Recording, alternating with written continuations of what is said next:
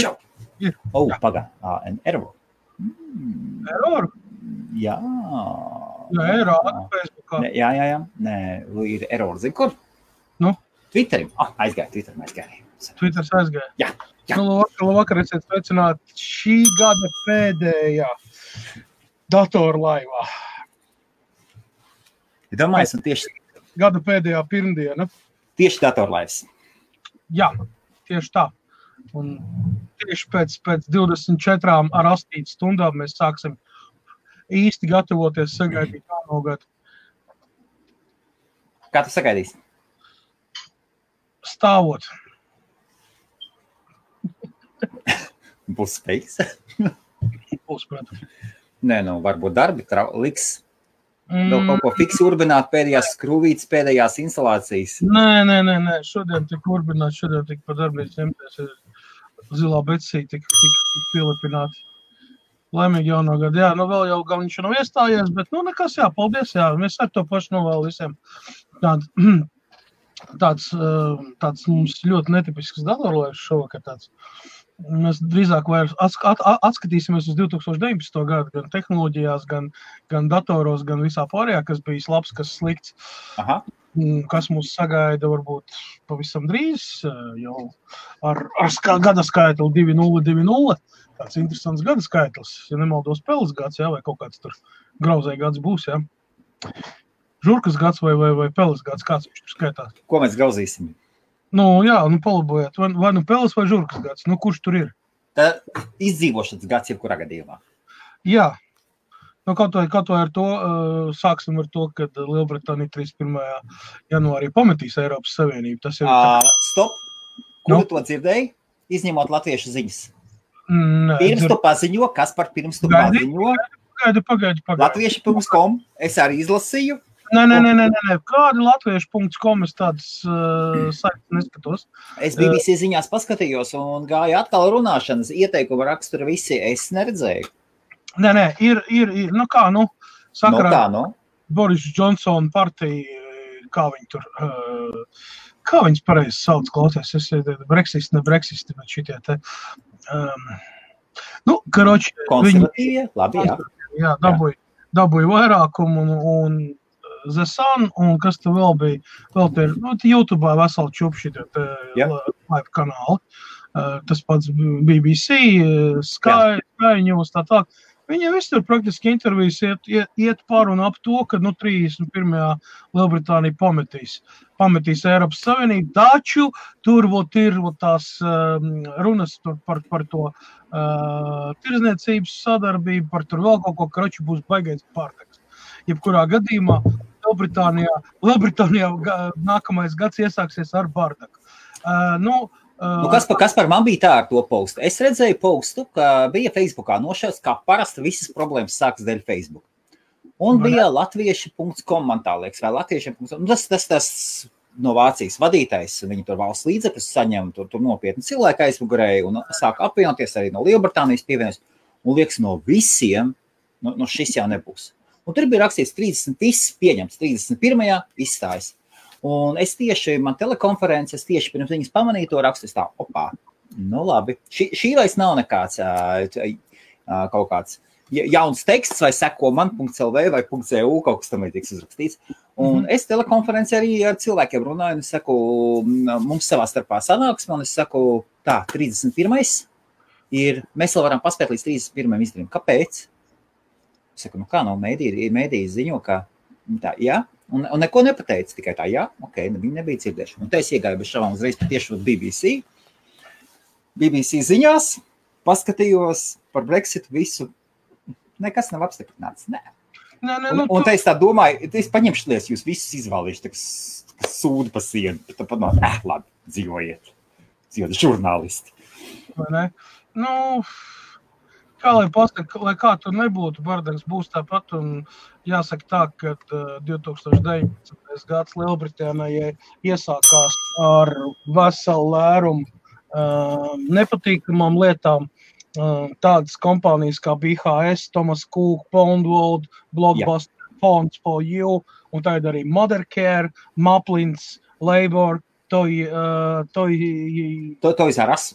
to jāras, jā. Jā. Tad ir uh, oficiāli pasludināti par mirušiem, jeb, jeb uh, gaišu svētku piemiņu. Svēta piemiņa par um, neskaitāmiem gadu desmitiem pavadītiem um, šeit, uh, Lielbritānijā. Tad šīs kompānijas ir veiksmīgi nobankrotējušas, pārcēlušās un, vai, vai aizvērušās ciet, ja, kas īstenībā Jā. ir ļoti, ļoti, ļoti slikti priekš Lielbritānijas ekonomikas. Nu, deviņas kompānijas, Modern Care, viena no lielākajām, Phones for You, arī ļoti liels uh, brands, Blockbuster, ļoti liels. Poundvold, par Poundvold vispār nerunāsim. Nu, vecos, Panvalds vienkārši nomainīja brendu un turpina valīt. Ar tiem pašiem cilvēkiem. Aizvērās ciet. Nu, labi, kas par varbūt tavā galā? Manā galā, manā galā tikai nomainījās šilti, un tie paši cilvēki pat palika Nu, strādāt. nē, viņi Viņi kā strādāja desmit gadus atpakaļ, tā joprojām Nezinu, pašs nu, sejas. pieņemsim, ā, šeit Manchesterā, Poundvold, visi veikali aizvērās ciet. Tur tagad pavisam cits kompānijas, kas nav nekāda pondinieki, ne, nekas, vienkārši pilnīgi cits profils. Labi. Pīpenko rakstīts ir, jā, un tad tur ir. Jā, jā, jā, jā, jā. Ok, nu, lai tā būtu, jo Tomas Kūka, viena no vecākajām ceļojuma kompānijām. Viena, ja nemaldos, 124 gadi, laikam, viņa bija tirgu. Jā. Jā. BHS. Atceries, bija tāda arī tāda, nu, brenda kompānija, tāda, nu, ekskluzīvs preces daudz un diktu bagātiem Lielbritāniešiem. Un tāds uh, Tojarus, tas pats. To izsarās, jā. Nu, Par, par to izsarās būsim atklāti. Tu, tu esi bijis to izsarās? Tu Nē, pats nu, esi bijis? Esmu bijis, jā, vairāk. Kas par pastāstu man lūdzu savu attieksmi, tā kā tu pirmo reizi iegāji to izsarās? Pastāst lūdzu. Nē, nu īstenībā jau tas ir tā, nu bērniem jau tā ir ritīgi Disneyland. Nu, kā jau pasaka, tāda pasaule, kur tu iebāz iekšā, ieliec bērnu no rīta un vakarā var izņemt ārā un vēl viņam būs pa maz. Nu, cenas, protams, kož. Ne? Kas? Jā, jā, jā, tu turpini, jā, un Nu, cenas. nu, nu, cenas, jā, cenas ir, bet nu arī tur preču kvalitāte ir mazliet savāda. Mācīja sūda ķīnieši ar otru lieku, ka cenas sākās no 35-40 mārciņām. Ja mēs pavisam nerunājam par īkstīšiem, Nu, jā, tās jā. pašas preces var nopirkt par pa trešdaļu vismaz lētāk Amazonē, eBay un daudz, daudz kur citur. Tās pašas, un ir vēl, un, un ir cenas, un ir lietas, ko var nopirkt par ir ok, ir ok. 90% lētāk. Tur Es- nebija, tur vairs nebija variantu, kas par. Jā, nu, nebija variantu. Maplīts, lielākais radioelektronikas piegādātājs, nu, rezerves daļa, jā. Tas bija ļoti savādāk. pasūtīt, da jebko, nu, ka, ja nav uz vietas. Ja. Nu, viņš bija liels, viņš bija daudz, kas viņam bija. Nu, un beigās jau jūt, jau, jau pēdējo pusgadu es redzēju, ka, piemēram, ļoti daudzas lietas vispār nevarēja vairs pasūtīt, nu, nebija nekas. Nu, jebkurā gadījumā uh, tas ir vērā ņemams kompānijas, lai kā tur nebūtu. Ja? Tās nebija kaut kādas piparu vodītas, ja, ko te babai atvēra ielas galā, ja, un tad viņi nobankrotēja. Iet runa par to, ka ļoti daudz cilvēku palika bez darba. Maplinam bija cik uh, pār pa 400 veikaliem. To Jārus bija tieši tas pats. Uh, Tomas Kūkam arī taču aģentūras bija bez mazliet katrā pilsētā pa, pa divu, pa trīs oficiem. Fonds Jā. par jū arī, ja, nu, Manchesterā bija kādi četri viņi, vismaz, kurus es zināju, ja? varbūt, ka bija pat vairāk, ja? Uh, Modern Care, uh, kas ir uh, veikals jaunajām māmiņām un grūtniecēm vispār specializētais. Uh, tas arī brendu veikals, nu, kā lai pasaka, nu, labi, tur cenas, cenas tur bija, uh, protams, ka var dabūt lētāk, bet šeit iet runa par to, ka tas bija veikals, kurā tu ieeji varēja nopirkt visu nepieciešamo. Jā. Jebkurā gadījumā tas ir, tā, tā- ir tā lielākā mīnuszīme 2019. gadā, kas, kas, kas Lielbritānijā notiks no tādiem. Uh, pozitīvie momenti arī ir ļoti daudz Lielbritānijai. Lielbritānijas Formule 1 uh, komandas ir no 6. Ir, ja? Trīs no viņām ir uz godu pedestāliem kāpušas vairāk kārt. Un pats Ok. okay. labākais jaunums ir tas, ka par gada auto ir atzīts Jaguar e-Pace automobīlis, elektriskais. Pirmo reizi autobūvas vēsturē kompānija Jaguar tika pie gada balvas, nu, goda balvas, gada auto. Tas ir ļoti, Okay. tas ir ļoti liels Jā. panākums īstenībā. Priekš kompānijas, kurai saknes slēpjas dziļi, dziļi pagājušā gadsimtā, ja? un tikai pēc saka, 60, 70 gadiem viņi pirmo reizi dabūja. Es atgādināšu, ka gada auto, uh, pieņemsim, ja mēs paskatāmies kaut kādās 70. gados, tas 70. kurā gadā. Neatceros, 74. vai 76. gadā Fiat tika pie gada auto balvas, ja, kas nu, bija atzītākais auto Eiropā. Ja. Nu, tā kā pirktākais vai atzītākais, nezinu. Jebkurā gadījumā tās ir tās lietas, kas nu, paralēli tam nākamais. Uh, nu, tur gan vairāk izcēlās uh, Skotija. Tas, kad uh, Skotijai pieder uh, starp Eiropas Savienības valstīm rekords uh, elektroenerģijas ražošanas daudzumā no atjaunojumiem resursiem. Tas Aha, ir saules vēja enerģijas, kur sasniedz 202% no kopējā uh, patēriņa. 202. Tātad, Ko tas nozīmē? Tas nozīmē, ka viņi divreiz vairāk saražo elektrību nekā uh, Skotija un Lielbritānija pat, uh, Skotija patērē. Ja? Jā. Nu, viņi laid lejā tos pārpalikumus, visu laiž lejā uz, uz Lielbritāniju. Ja? Tas ir ļoti vēram ņemams apstākļus, un, un, un, un, un tas bija kā jau tāds pamatīgs blieziens Nīderlandē, kur visu laiku turēja līderu pozīcijas ar vēja ģeneratoriem. Nu, vē, jā, jā.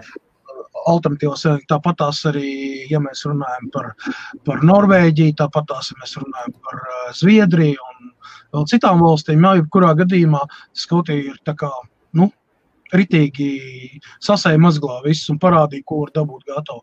Nu, no tādiem uh, vēl, vēl jaunumiem, mm, tādiem pozitīviem, kas šī gadā notika, uh, ir tas, ka Lielbritānijā uh, ir pirmā valsts vēl pagaidām Eiropā, kurai degvielas uzpildes stācijas skaits ir mazāks nekā elektrostaciju uzlādes, nu, elektrouzlādes stāciju skaits. Tātad uz doto brīdi Lielbritānijā elektrouzlādes stacijas ir vairāk nekā degvielas uzpildes stacijas. Tā ir pirmā valsts, pagaidām vēl Eiropā, kur ir sasnieguši šo rādītāju. Uz pēdām min Vācija un uh, vēl dažas valsts ļoti, ļoti strauji attīstās, bet tas ir tas, ir tas ar ko iet vēsturē.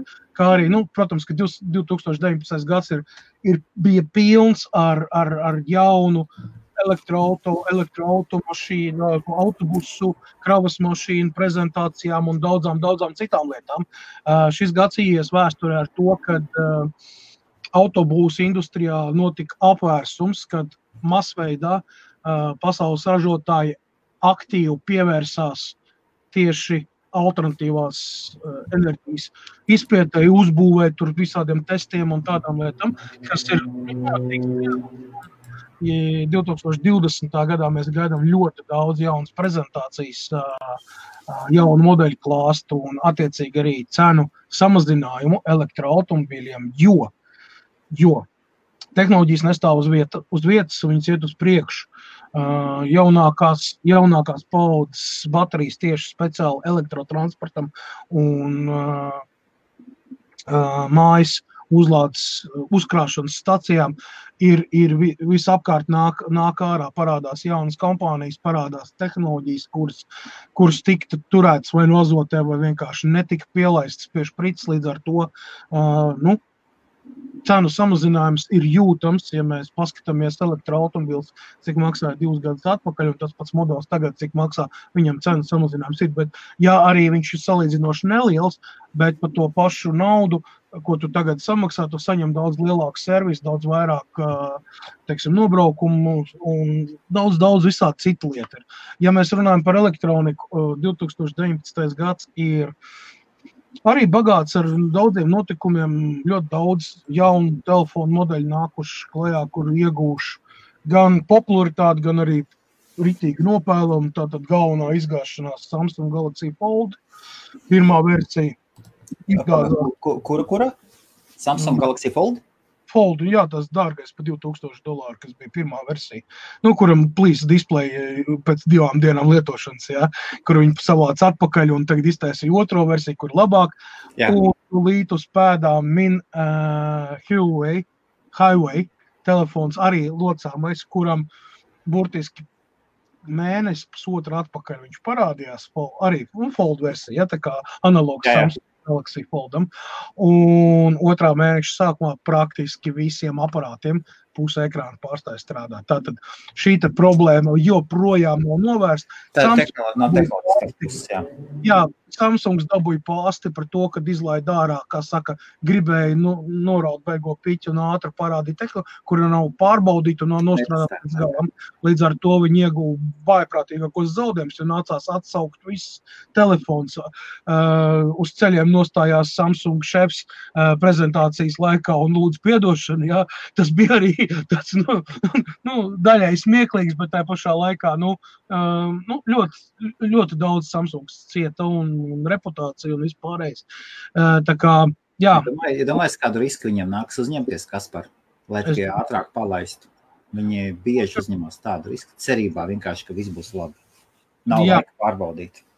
Un, un, un, un nu, auto pasaulē absolūts līderis ja mēs runājam par elektroautorātu, protams, Tesla ar savu modeli 3, kurš ir pārsits pušu visas iespējamās pārdošanas apjoms, visas iespējamās. Ej ceļš Amerikas Savienotajās valstīs, viņš ir apsteidzis tādas auto gigantus kā Mercedes, BMW un pat Toyota, kas, kā lai pasaka, ir ļoti pat vērā ņemami autoražotāji pasaulē. Ja, Un, un, un, un, un, un, tās visas, nu, skaties, nu, tās ir nosauctas pirmās divas vācu kompānijas, kuras tikai, kur mašīnas tikai importē, un Toyota, Toyota tur vispār nemaz nav, tikai Lexus. Nē, kāpēc Toyota tieši otrādi gan nu, Lexus? Amer, nē, amer, amerikāņu, amerikāņu. Toyota ir, Amerikā, Toyota ir Lexus. Nē, Amerikā Toyota ir Prius, tāpat tās visu hibrīdu, viss ir. Viņiem, viņiem, viņiem Toyota Prius, jā, nav. Jā, Lexus, arī jā. viņiem ir, jā, viņiem pat ir ļoti labas modifikācijas. Lexus, Lexus taču ir amerikāņu Toyota. Mm. Kāda amerikāņu Toyota? Tā ir Japāņu Toyota, tikai, tikai, tikai uh, luksus versija. Nu, nu, labi, okay. Jā, okay. Nu, un, un, un tāpat, tāpat nāca klājā. Uh, Fords ar savu elektrisko mustangu. Viņi gan nepaspēja šajā gadā viņu palaist sērijā, lai gan, no, kā jau saka, nu, neliela partija ir izgatavota. Nu, īstenībā leģendas turpinās. Un, un, un, un mēs 2020. gada februāris, marts mēs gaidām mm, ļoti daudz jaunas automobīļus, sēriju veida automobīļus jau, jau ražošanā sāk. Uh, Tesla Model Y uh, aktīvi tiek testēti. Ir, ir neskaitāmi video, kur ir pamanīts uh, zila, zilā un baltā Model Y mašīnu braukājumi gan pa Kaliforniju, gan pa citām Amerikas uh, nu, pilsētām, uh, kur noķēruši cilvēku Model Y. Tā, jaunā, kas vēl nav sērijā sākusies, ja, bet nu, viņu testē tur visādiem tādiem. Nu, īstenībā, cik es paskatījos, nu, man baigi viņu pateikt īstenībā. Tas ir tāds nākamais solis, saprot, nu, ja mēs skatāmies modeli X, viņš tāds ļoti dārgs, ekskluzīvs, ja, tur pārpa simt tūkstošiem, ja, nu, tad laba komplikācija. Uh, šitais ir, nu, 40, 45, nu tā, Es iztestēju, kā Ever, piedod, nevar piekrist. Es auto ļoti lielai iegādātos vīlos. Uh, ok, labi. Jā, ši, ši, šitas ir, šis ir tas, ko es esmu dzirdējis arī cilvēki uztaisa test drive, iesēžas, viņš saka tāda ģoša, tāds latviešu, latviešu moderns vārds ģoša. Jā, plas, nu, plasmas pat pa sev nu, ir jāsaprot, ka tas ir tas ir, kā jau teicu, budžeta klases auto. Ja? Viņi, protams, nevar salīdzināt ar Tesla Model S. Ja, kas ir pavisam, pavisam citā, citā kategorijā. Un cilvēki, kas ir testējuši, teiksim, modeli S un braukuši kādu laiku, iekāp, iekāpjot trīniekā, protams, sajūt nelielu, nelielu vilšanos, kaut vai tāpēc, vien, ka nu, ir citi materiāli. Protams, ka ir lētāk, plasmas visā, ko tad jūs gribētu, tas ir budžeta klases auto. Jūs iekāpjat, lūdzu, kādā citā elektroautā, pieņemsim, kas iet apmēram nu, 20, 24 tūkstoši mārciņu vērtībā, ka es biju nu, notestējis to ķīnieti, ja, kurš Eiropā ienāca ar MG, ZSV. Ja. Nu, ja man ir jāsalīdzina ar trīnieku, kur es burtiski dienu pirms tam Jā. testēju, ja, tad, tad, tad nu, piedodiet, es labāk izvēlēšos trīnieku nekā MG. Man, meit, man meitenes arī stāvā sajūsmā reizē apsēdās tikai tur, tur bija jā. starā. Jā. Nu, tieši tā, nu, pagad, mēs runājam, Tesla Model S ir premium klases mašīna, viņš ir E-klases Mercedes, nu, ja mēs tā velkam paralēlus, jā, nu, tā, lai saprastu, par ko iet runa, jā, tad uh, Tesla Model 3, tas ir, nu, tas ir Volkswagen Golfs, es nezinu, Polo, vēl kaut kas. Nu, no tā, nu, ja mēs mēģinām kaut kā, nu, apmēram atrast kaut ko līdzvērtīgu, ja, tad, nu, nevar vēlēties no tā. Uh, starp citu, uh, arī vēl milzīga atšķirība ar kādu modeli es te braucu. Ja tu brauc pavisam ar, ar pašu prastāko, tad, uh, nu, tur ir tā kā ir. Bet, ja tu ņem, pieņemsim, uh, viņam to pēdējā, kas ir tā, uh, Madmaks versija, nē, kā viņi pareizi saucās, tad aizmet long range, tas uh, superīgais. Viņi jau pavisam citu materiālu ir iekšā, viņiem gan ir rādas salons, gan, gan arī plasmas cits viss, bet viņi arī maksā pie 55, 60 tūkstoši. Nu, tu jau vari, vari piekačāt viņa steroīdiem. Nu, viss ir, viss ir no tā magnētiskā. Tur jau tā lieta, ka tas ir konstruktors. Tad, kad tu pieņemsim, mm, gribi iegādāties to pašu modeli 3, jau tie Teslas mājaslapā konfiguratorā, tu vari salasīt, kādu tu gribi, atbilstoši savam maciņam. Gan interjeru, gan šī gada, šī gada vienīgais neatklātais jautājums, un daudzu konspirologu meklēts atbildes ir tikai tas, par cik Tesla ir nopirkusi Kasparu. Lai viņš mūs zombētu. Nu, es nezombēju. Atzīst, atzīsties. Mm. Kas par atzīsties? Ko tev Tesla ir piedāvājusi? Neko. Pagaidām. Pagaidām vēl neko. -hmm. Laimīgajā nogadā. Jā. Kas par tāds jautājums, datoru jautājums, arī to šovakar uzdod? Vai jebkurā gadījumā mums, ja? Droši, droši. Tad, ja jums, ja jums šovakar ir jautājums, šodien šovakar ir savādāks, savādāka tiešraide. Retrospekcija vairāk atskats uz šā gada notikumiem, tur labiem, sliktiem, kaut kādiem komiskiem, smieklīgiem.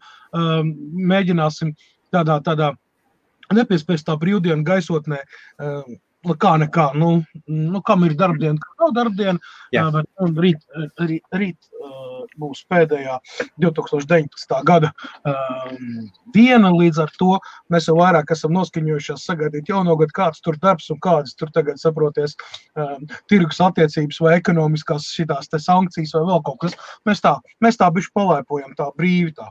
Nu, Iedomājieties, kas par NVIDIA, kas ir šitas pagādu?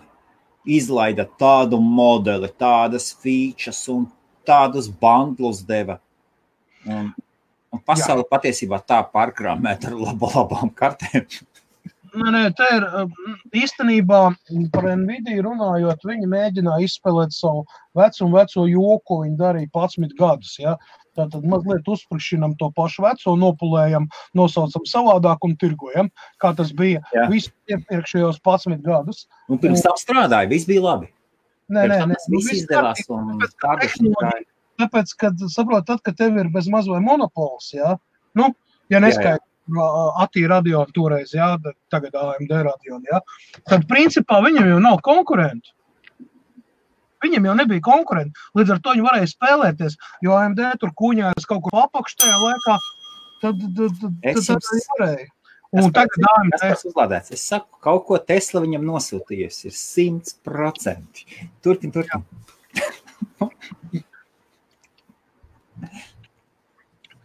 Paldies, Normund, paldies. man ir pārliecība, jā, ne tikai pārliecība. Man, Man ir ļoti daudz arī faktu un, un, un lietas, kuras es esmu pats pārbaudījis. Tāpēc es, es varu runāt tikai par tām lietām, kuras es esmu pats pārbaudījis vai piedalījies. Ja? Vai, nu, teiksim, testējis vai, vai tādas lietas. Es cenšos, cenšos objektīvi, turies, tāpēc man, man īstenībā nemaz nevar uzpirkt. Tā es tā nemaz nepadodos. tā kā, ko tu domā par Japānā? Japānā jā. Tad, tad, kad saten rullī. Aigar, mēs uh, pagājuši gadu mums bija viena no lielākajām jautrībām, kas par dažādi pierunāt, kas par atnes, atnes to rulli. Kas par visu laiku nesa rulli ar saules baterijām. Viņam dikti nepatika, bet viņš nesen rādīja. Tas bija pirmā versija, tās bija vecā, nu, vecā versija. Un tad ir jaunā versija, kas tā uzlikt virsū nekādu vainu. Iet, kap, kap, kap. Ok, kap, kap. Nu, lūk, un, jā, ja tā, ja tā skatāmies runājot, atgriežoties par Nvidia un AMD Jā. cīņu. Nu, AMD mēģināja iet Nvidia uh, lauciņā, ja, pārsaucot RX 570 par 5700, ja, un tad 500, RX 580 to pārsaucot par RX 590, ja, kuram tur šo to pielikt klāt, un tā tā, un mēģināja izsprukt cauri, un tas nebeidzās, nebeidzās īpaši labi, nekas tur īpaši nav. Un tāpat, piemēram, ja mēs skatāmies kaut kādu RTX lēto sēriju, Tur arī ir, nu, ir samuģīts diezgan daudz. Nu, teiksim, 10, 70, 10, 80. Jā, tomēr ir, ir, ir, ir tomēr stabilāk un labāk. Es nerunāju par top kartēm. Man liekas, jā, man liekas ir... ka ir baigā liela problēma tajā, ka viņi tā ir viens un tas pats modelis ar tādu pašu nosaukumu. ir gan uz portatīvā datora, gan uz lielā. Man liekas, tā ir ļoti liela kļūda. Jo divus pilnīgi dažādus modeļus Dažādas, jā. viņi nosauc vienādi. Nu, nosauc vienā, Nu, tāpēc, uz, uz, sākumā uz, uz kastītes izskatās vienāk, pēc tam jau tur aiziet dziļāk. Un Jā. tomēr to vajadzēja nodalīt. nu, viņam jau ir kādreiz lika burtu M priekšā, piemēram, bija GTX 960 M mobile, jā, Jā. tā versija. Tādu vairs neliek. Tādu vairs neliek. Um, mobilā versija, datorversija, tas ir portīvā datorversija, viņa ir Jā. apgriezta jau a priori, jau paši par sevi. Tas, ka viņam izmanto tieši tāpat tehnoloģiju, nu, kristāls ir pārveidots, tur savādāks mazliet ir un, un, un daudz kas ir apgriezts. Tad kas ir? Tad, at- Atgriezīsimies. Pat, Jā. jā. nu, par tam, par tam saules, saules paneļiem, nu, viņi nā, nāk jauni iekšā. Ir, ir jau nākamie tagad uh, tehnoloģijas, starp citu, at- kas runājot par saules uh, enerģiju. Šeit tehnoloģijas iet uz priekšu un visu pasaules gudrās galvas zinātnieki viens pa otru uh, cenšas pārlikt pāri, un šī tehnoloģija tiek ļoti bīdīta un stumta uz augšu. Nav tā kā gadus 15 atpakaļ, kad visi mm, cīnījās nu, uz tiem veciem lauriem, nu, kas kaut kas bija izgudrots, tur mēģināja kaut ko padruskai, padruskai. Tagad jau, tagad jau tehnoloģijas parādās tādas, ka jau iestrādāts, pieņemsim, lokas stiklā, jau iekšā ir caurspīdīgās baterijas, kur principā to var pārvērst, pieņemsim, kaut kādu mm, biroja ēku, kas ir stiklā tur līdz 26 stāviem. Ja tu apstiklo viņu visu tā, tad viņa principā pats sev var nodrošināt ar elektroenerģiju. Ja? Nu, ir, ir visādi startupi, ir visādi. Kā, kā tie dakstiņi? Kas, kas tie pa tiem dakstiņiem? ir trešā Tas, versija. tas bija interesanti ar tiem dakstiņiem, ka ir dakstiņi saules baterijas. Mhm. Jā, jā, nu tagad ir trešā versija ārā un, un, un principā jumta nomaiņa tādā vidējai, pieņems, nu, mēs runājam par Ameriku uz doto brīdi, ja, jo līdz Eiropai viņi vēl, vēl tikai plāno nākt. Viņiem pietiek pasūtījumi Amerikas Savienotās valstīs. Lai gan, pieņemsim, to var pasūtīt uz Eiropu. Vienīgais, nu, tas izmaksas ir tādas. Transporta izmaksas un nu, loģistika un, un, un, un, un, un, un muita, protams. Uh, ja mēs skatāmies, tad tā, trešā versija, tad tā kopējā izmaksa, tas ieskaitot ar visu darbu, ar visu pārējo, ja, viņa, viņa ir vienā līmenī ar to, ja tu būtu vienkārši parasto jumtu gribētu nomainīt. Nu, piemēram, tev, tavai privātmājai jāmaina jumts. Nu, viņš ir nolietojies, viņš ir beigts, nu, viņš jāremontē. Jā, Jā, jā, jā. pārklājums. Ja? Tad, lūk, šīs izmaksas ir identiski vienādas ar šī versija 3 uh, saules dakstiņa. Ja? Nu, viņi, vi- viņi vairs nav īsti dakstiņi, saprot, viņi ir tāds ļoti plāns materiāls, tas ir par dakstiņu grūti nosaukt. Uh, tas tā, tā terminoloģija, ja? viņam tas tā zvīņa, tā kā ir tāda, ja? kā dakstiņiem tas kārtojums, bet, nu, viņi nav, nav jāsaprot, ka tas dakstiņš, tas smagais malda dakstiņš kaut kādreiz līpoja. Nē, nē, es kaut ko redzēju, bildes, ka viņš ir tādus te tuvus. Ir, ir, ir, ir, ir, tā ir otra. Bet viņi, bet viņi, viņi kaut kā viņus ap, kaut ko uzpūta virsū, tās saules, kaut kas, kaut kas tur Trešā, trešā, versija vēl pavisam savādāk, un viņai efektivitāte lielāka, un arī, arī optimizējot visas tās ražošanas izmaksas un vispār daudz citas lietas, tehnoloģiski, jā, pilnveidojot, viņi ir palikuši stipri lētāki. Līdz ar to, kā jau es teicu, jā, jumta nomaiņa ir identiski vienāda, vai parastais jumts vai saules, nu, saules, tas saules paneļs, jā, viņš jau ir pielīdzināts jau vienādā cenā. Līdz ar to cilvēkam ir tiesības izvēlēties, viņš grib dzīvot zaļi, viņš var mainīt jumtu jau uzreiz uz to, viņam nav nekādas papildus izmaksas, nekāda vis tāda. Tas ir īstenībā milzīgs solis uz priekšu. Es saprotu, ka tas ir tagad aiz, aizmetnē. Jā, viņš ir tikko, tikko kā sāk uh, savu ceļu, un Amerikā tas ir ļoti populārs, uh, patreiz tāds trends. Uh, Viss uh, Holivudas slavenības, tur aktieri un, un, un, un politiķi, un nu, kam ir, kā saka, vēlēšanās, saprot, tie visi iet. Sāksim to, kā Arnolds Švarcnegers ir viens starp tiem, kas, kas ļoti aktīvi Mm. uh, piekop, piekop šo te visu. Kas tad notiek? Uh, man mēģina, man tur mēģina stiklus daudzīt ārā. Sīkie puši ir. Aiziesi? Aiziet, pas. Nē, Es redzu kamerās, man viss rakstās. Jā, jau dabūs. Nu, lūk, un Mhm. kā pateikt, uh, saules enerģija ir nākotne. Ļoti, ļoti, pat, uh, ļoti netālu nākotne. Ja viss šīs te tehnoloģijas, jo vairāk viņas tiek ieviestas iekšā, jo viņas paliek lētākas. Tas viss ir baigi, baigi vienkārši, vienkārši lieta, tieši tāpat kā ar, ar baterijām, pašu par sevi, vai ne litiju baterijām. Un ne tikai litiju baterijām. Um, tas pats arī tagad um, arī vēja ģeneratoru jomā arī ļoti daudz tehnoloģiskas izmaiņas ir un, un uh, optimizācija labāka un vēl kaut kas tāds paliek lētāks. Vēl. Tas, tas viss ir tas, uz ko iet tagad planēta Zeme. Nu, tā kā viss no striķa noraušies. 70 gadus visu laiku sēdējām uz degvielas adatas, ja, kas uz gāzes sadatas, kas uz naftas sadatas, uz benzīna, dīzeļa. Ja? Tad tagad, tagad viss tagad ir saprot aptrakuši un tagad ņems, ņem, ņemsies ar šām te nu, acīm redzot, ir kaut kāds lauciena punkts, vai nu tas, ka uh, cilvēki palikuši vairāk izglītotāki. Internets pieejams, vairs nevar noslēpt šīs te tehnoloģijas un nevar ignorēt. Uh, cilvēks sāk uzdot vairāk jautājumus un tādas lietas. Ja, pieņemsim, pirms 30 gadiem kāds kaut kur um, savā garāžā izgudroja kaut ko, mēģināja kaut ko tur palaist tautās, tad viņi vai nu lielās korporācijas nopirka vai nospieda. Ja, lai, lai, Tagad lai, nevar. Tagad fiziski to vairs nevar izdarīt. Tieši tā, tāpēc, kad interneta attīstība visu uzreiz bloks, Jā. uzreiz YouTube kanāls, uzreiz tas iemet, iemet, iemet Facebookā, LinkedInā, Redditā, viss. Nē, viss. Viņš jau ir ierakstījis vēsturē. Bez variantiem. Kas no, par šo domā? Um, īstenībā, iet runas ļoti ilgu laiku jau par, par subscription, kad, pieņemsim, tev, tev ir iespēja lietot kādu laiku pa brīvu, un pēc tam tu maksā mēnešu maksu. Um, tādu servisu ļoti daudz, piemēram, Netflix. Ja tu vari skatīties visas jaunākās filmas, tev ir mēneša maksa, tu gribi maksā, nu, skaties, negribi, visu neskaties. Ja? Nu, īsāk sakot, tu maksā par to, ko tu lieto. Pareizi? Aizbrauc uz trim mēnešiem. Jo, uh, filmas, jā, softu. Man, man patiesībā nepatīk. Man ļoti nepatīk. Tad, kad softu es nevaru nopirkt.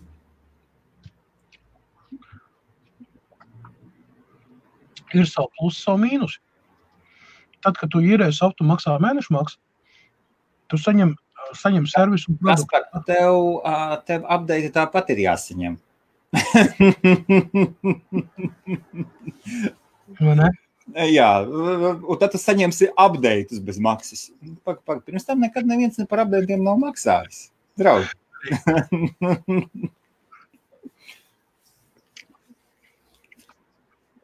medaļai divas puses. Nu, korporā, korporācijas spiež uz sevi. Toties, toties ar pirātismu cīnās šī tā, šādi. Arī. Ideāli. Mhm. -huh. Ideāli. Tā ir neaktuāli. Jā. Parunāsim, parunāsim, jā, mēs aizskarām. Parunāsim, parunāsim par tādu megakorporāciju kā Goldcom. Ko tu zini par Goldcom? Kas ir Goldcoms? Goldcoms tā ir top, top kompānija, kuras dēļ mēs desmit gadus pārmaksājām par gadgetiem, uh, neiegūstam ļoti daudz tehnoloģijas, kuras varētu parādīties tikai tāpēc, ka uh, savā ziņā Goldcom ir liels monopols stāvoklis. Uh, Apple savā laikā parakstīja līgumu ar Goldcom, kad uh, laicās Apple klajā iPhone, jā, viņam bija uh, Goldcom procesori, jā, un tā kā CDMA tehnoloģija, kas bija izgudrota savā laikā. Krievu zinātnieki bija izgudrojuši, bet viņi nepatentēja viņu. Goldkoms savāca savā spārnā un uztaisīja patents un vispārējais. Līdz ar to, kas ir CDMA? CDMA tas ir nu, telefona vispār komunikācijas šī visa lieta, un ļoti daudzās Jā. pasaules valstīs CDMA standarti izmantoja. Un par katru pārdoto telefonu tās kompānijas maksāja diezgan liels naudiņas. Tā skaitā tur bija gan Apple, gan Motorola, gan LG, gan arī Samsung. Ja? Un Goldcoms jau nekādas atlaides nedēļa nevienam, uz kā viņi uzbūvēja savu impēriju. Un tad, kad viņi sāka šos procesorus ražot, ne tikai CDMA moduļus, tad arī viņi ļoti privatizēja ļoti daudz ko. Un tāpēc ļoti daudzi ražotāji, tādi kā Sony, LG, Motorola, bija spiesti pārtraukt uh, daļu no savu mobilo telefonu ražošanas un vispār, jo viņi vienkārši nespēja maksāt par to. Jo par katru pārdoto telefonu daļa, daļa naudas aizgāja Goldkomam kā par licences izmantošanu. Saucamo, ja? tur, tur, ir, tur beigās tiesas prāvas bija īstenībā, un, un pateicoties tam tiesas prāvām arī atklājās ļoti daudz šādu te, gadījumi. Un tādā ziņā Apple uh, viņš uzvarēja tiesā. Iekās. Un viņš mēģināja strādāt ar Intel. Bet tur ar Intel viņam nevisai labi sanāca, jo Intel nebija tās tehnoloģijas. Viņam, int, uh, Intels arī citā nometnē ir. Jā, jā vispār. Negluži draudzīgākajā. Es saprotu, jā, bet Intels, uh, lai dabūtu sadarbību ar Apple, uh, bija kādreiz VIA, tāda kompānija VIA. Viņa arī čipsets taisīja VIA. Okay. VIA. Tātad uh, Intels nopirka VIA, lai tiktu klāt tai tehnoloģijai, kas bija VIA. Lai varētu ražot tur visas tās lietas. Nu, viņi dabūja sadarbību. Bet uh, kāpēc, kāpēc es par Goldkom tā sāku runāt? Ja? Nu, par to mega monstru, ja? kurš, jā, viņš taisa Snapdragon procesors, viņi ir viena no labākajiem pasaulē pēc ātras darbības, pēc daudzām lietām. Ja? Tur daudz netiek līdz. Bet tā kā viņiem pieder ļoti daudz patentu, un viņš nebūtu viņas nerentē, ne, netirgo. Uh, citiem ražotājiem, kuriem varētu mēģināt ienākt tirgu, kur gribētu taisīt kaut kādas tehnoloģijas, viņi ir spiesti uh, vai nu sadarboties ar uh, Goldcom, maksājot viņam ļoti liels procentus ja, yeah. par tehnoloģijas izmantošanu, vai, vai arī mm, vienkārši viņu procesori ir tik vāji un, un nekonkurēt spējīgi, ka principā Snapdragons ir monopols stāvoklis viņam ir plane, uz planētas. Ja? Nu, man, Goldcomam monopols stāvoklis. Un tagad uh, sākās tiesvedības, ir vairākas, un vēl dažas vēl pat turpinās saistībā tieši ar Voltkom, uh, kur Nu, it kā atklāti nevar pateikt, ka ir monopola stāvoklis, taču atsevišķos punktos ja, tur ir pārkāptas tās nu, mm, monopola tiesības. Tur ir kaut kā tā, mm, tā likumdošana tāda, ka tu nedrīkst tur izmantot. Mēs zinām, ka Microsoft tika sodīts par ļoti lielu summu par monopola stāvokļu izmantošanu.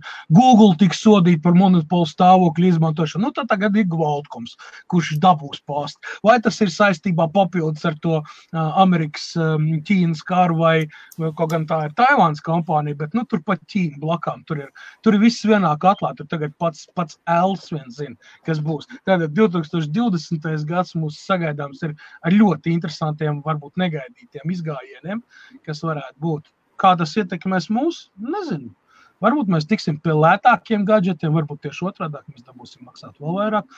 Jo um, katrs telefons, kurā ir Snapdragon processors, īstenībā daļu no uh, šīs te, mm, telefona maksas, kad mēs viņu pērkam, uh, kaut kādi, nu, pieņemsim, uz katriem simts mārciņiem, nu, pieņemsim, piecas mārciņas aiziet Goldcovam. Yeah. Nu, Tā, kā, nu, tā ir kompānija, kas, kas saka, ir uzbūvēta uz mūsu kauliem, uz mūsu maksājumiem. Principā, ja tā ņemam. Jā, nu tas, tas nav tāds nu, kaut kur izrauts no konteksta. Tāds, jūs policija īstenībā no Valkam patreiz baigais uh, čupa iet.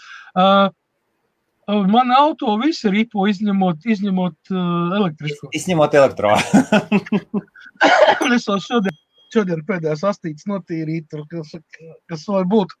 Gribētu tos pirms jaunākā tomēr, vai ne? Uh, Jā, gribētos, Madara, jā, redz, kas pa lietu ir. Mm. Es nepiedaru pie tiem cilvēkiem, kas baigi, baigi plātās ar tur katrs kaut ko otru. Es tur ieskrūvēju viens krūvīt, es uzreiz tur taisu laivu vai nav paziņoju par to, vai ne, vai tur pieskrūvēju pāris vadiņas. Jā, tur, Mūsu laikā nē, tā, nē, nē, tāds cilvēks man patīk, kad jau ir kaut kas tāds baigi uz priekšu nogājis. Jau. Nu, tā kā man nācās atrast jaunas telpas. Ja, nu, tagad ir jau otrais mēnesis, jau iet uz beigām. Jau. Kā jau savās jaunās telpās, visas tās pārbraukšanas, visas tas attiecīgi, protams, ka neko nedarīt. Tad ir viss sastīts, kamēr, kamēr sataisīt. Visu laiku iet, es katru dienu vedu no darbnīcas šeit, Salfordā uz, uz, uz darbnīcu, kas ir otru pusi aiz Salfordas 40 km. Vedu, vedu komplektējušās daļas, visādas uh, lietas, taisa plaukts, visu kaut ko. Iekār, joprojām iekārtojas pakāpeniski liek klāt. Cik ilgi tas būs, nezinu vēl man pašam, man pašam ļoti gribās to visu izdarīt līdz galam. Es tā biju ieaudzis iekšā, ka tur bija nav kur apgriezties vairs, kad viss, nu, tu pienācis tas moments jau, kad, nu, nu jau tu lūpās milzīgs. Nu, pieņemsim, pēdējie no nu, tādiem ir, ir izgatavoti, bija pasūtīti, izgatavot ir kabeļi, ļoti daudz speciālai kabeļi, kas ir tieši elektromašīnām paredzēti šādi te, te dažādi, nu, man pēc garumiem viņi salikt pēc visiem, no, tad, visiem jātaisa klemītes, jāpresē, jāliek virsū. Un tad ir sataisīt. Tas, tas arī ļoti ietilpīgs darbs. Tas arī piedara pie elektroautomobīļa būs. Ja? Tādas, un, un ir daudz, jau divas, divas kases jau aizved, vēl divas ir šitā. Tas viss ir jāsaka. Tad inženiertehniskie visādi darbi, tad ir ļoti daudz bija visādi sīkumu izgatavošana. Pieņemsim, es nekad nebiju iedomājies, ka ir tik nežēlīgi grūti ir Lielbritānijā pasūtīt pareizās skrūvītes. It kā, it kā smieklīgi izklausās, bet pieņemsim, lai varētu sastiprināt baterijas kopā, jā, tik izgatavots. Paldies uh, mūsu svetai. Lenē Grigorīvai no Line Laser Art, jā. Jā, kas ir palīdzēja, lai man taptu izgatavot šādi te, tie ir konektori baterijām šādi te tika izgatavot pēc rasēm. Tad, lūk, šeit ir skrūvītes, ar ko skrūvē baterijas speciāli klāt tie caurumiņi, kas nāk. Bet šīs te skrūvītes, viņa materiāls ir 12,9 stiprība speciāli, kas nav kaut kādas parastās skrūvītes, bet viņas ir ļoti, viņas ir izturīgas pret stiepi un, un, un arī nu, rūdītās, ja. Tad, lūk, man viņas nācās pasūtīt Taivānā, viņas no Taivānas nāca. Jā, man ir 3000 skrūvītes un 50 skrūvītēm pakā. Ja? Jā. Taivāns. Un es tā nevarēju viņus 3000 skrūvītes uzreiz pasūtīt. Man būtu muita iekšā. Es viņus pasūtīju pa 100 gabalām, pa 100, pa 200 gabalām. Ja, ja domāju, orderu 3000 skrūvīs, pa 100, pa 200. Nu, tad 50 ir paciņā, 2 paciņas. Tad nav muita jāmaksā. Viņas nāk šitādās te. Var parādīt, man šitās te paketītes, tur kāds pāris, kāds 50, 60. nu, nu, nu, lai viņas varētu atsūtīt, lai nav. Tā skatās tā, kas par kas par vai. Kas? Pasniegs. Vai ne? Nē, nē, nē pasniegam un viss čom te nāk, katru dienu sasveicinās, visi pasniegt, nu, kas nāk no dažādām kompānijām, te sasveicinās. Nu, un lai jūs saprastu, ja, ka tas nav vienas dienas vai pat nedēļas darbs, ja, piemēram, cits skrūvīts atnāca divas, trīs nedēļu laikā, cits atnāca pusotru mēnešu laikā, lai gan, principā, nu, sūtīts viņas tik kā, nu, es katru dienu taisīju orderu, viņas nāca ar vienu, nu, nu, kā saka, ar nākamo dienu ārā, ja. Jā. Vienkārši nu, ir, ir, ir. Tad ir Dievs šādi, tādi vēl visādi konektori, visādi štekeri, visādi, visādi tās. Tas ir Viņš sastāv no tūkstošiem sīkumu, un katrs tas ir tev jāizdomā, tev jāparedz uz priekšu, tev pēc schematikas viss jā, plus tev viss tas bija jāuzliek uz papīra, jā, vis, vis, vis, visgrūtākais un visilgākais uh, laiks, kas paiet, tas ir izveidot elektroshēmu. Tātad tev viņus pirms ir galvā, kā tu saproti, jā, kā, kā tā būtu. Pēc tam tu viņu uzliec uz papīra, tad tu zīmē to schēmu, elektrisko schēmu, un tad tu liec tā, te būs drošinātājs, te būs tas, te būs tas, te būs tas, te vajadzīgs tas, un tad tu pēc pēc tam sastāv detaļa iepirkšana. Un tas nav tā, tas es jau neesmu rūpnīca, un es tur pasūt, pa, pasūtītājiem pazvanu, pasaka, nu, man tur desmit tūkstoši lūdzu, tāds, tāds, vai ne? Jā. Viņi to nākamā dienā atvedīs, saprot, rūpnīca. Pastrādās priekš tev uz divas dienas, vai ne, viņi viss sataisīs, jā. Šeit ir pa vienam, pa diviem elementiem, pieņemsim, tie paši, tie paši kontaktori, jā, kas ir nepieciešami, lai varētu saslēgt iekšā gaitu, ja, un lai rekuperācija ieslēgt šādi kontaktori tiek izmantoti. Uh, te šitie ir oh, šie 2000 ampēri.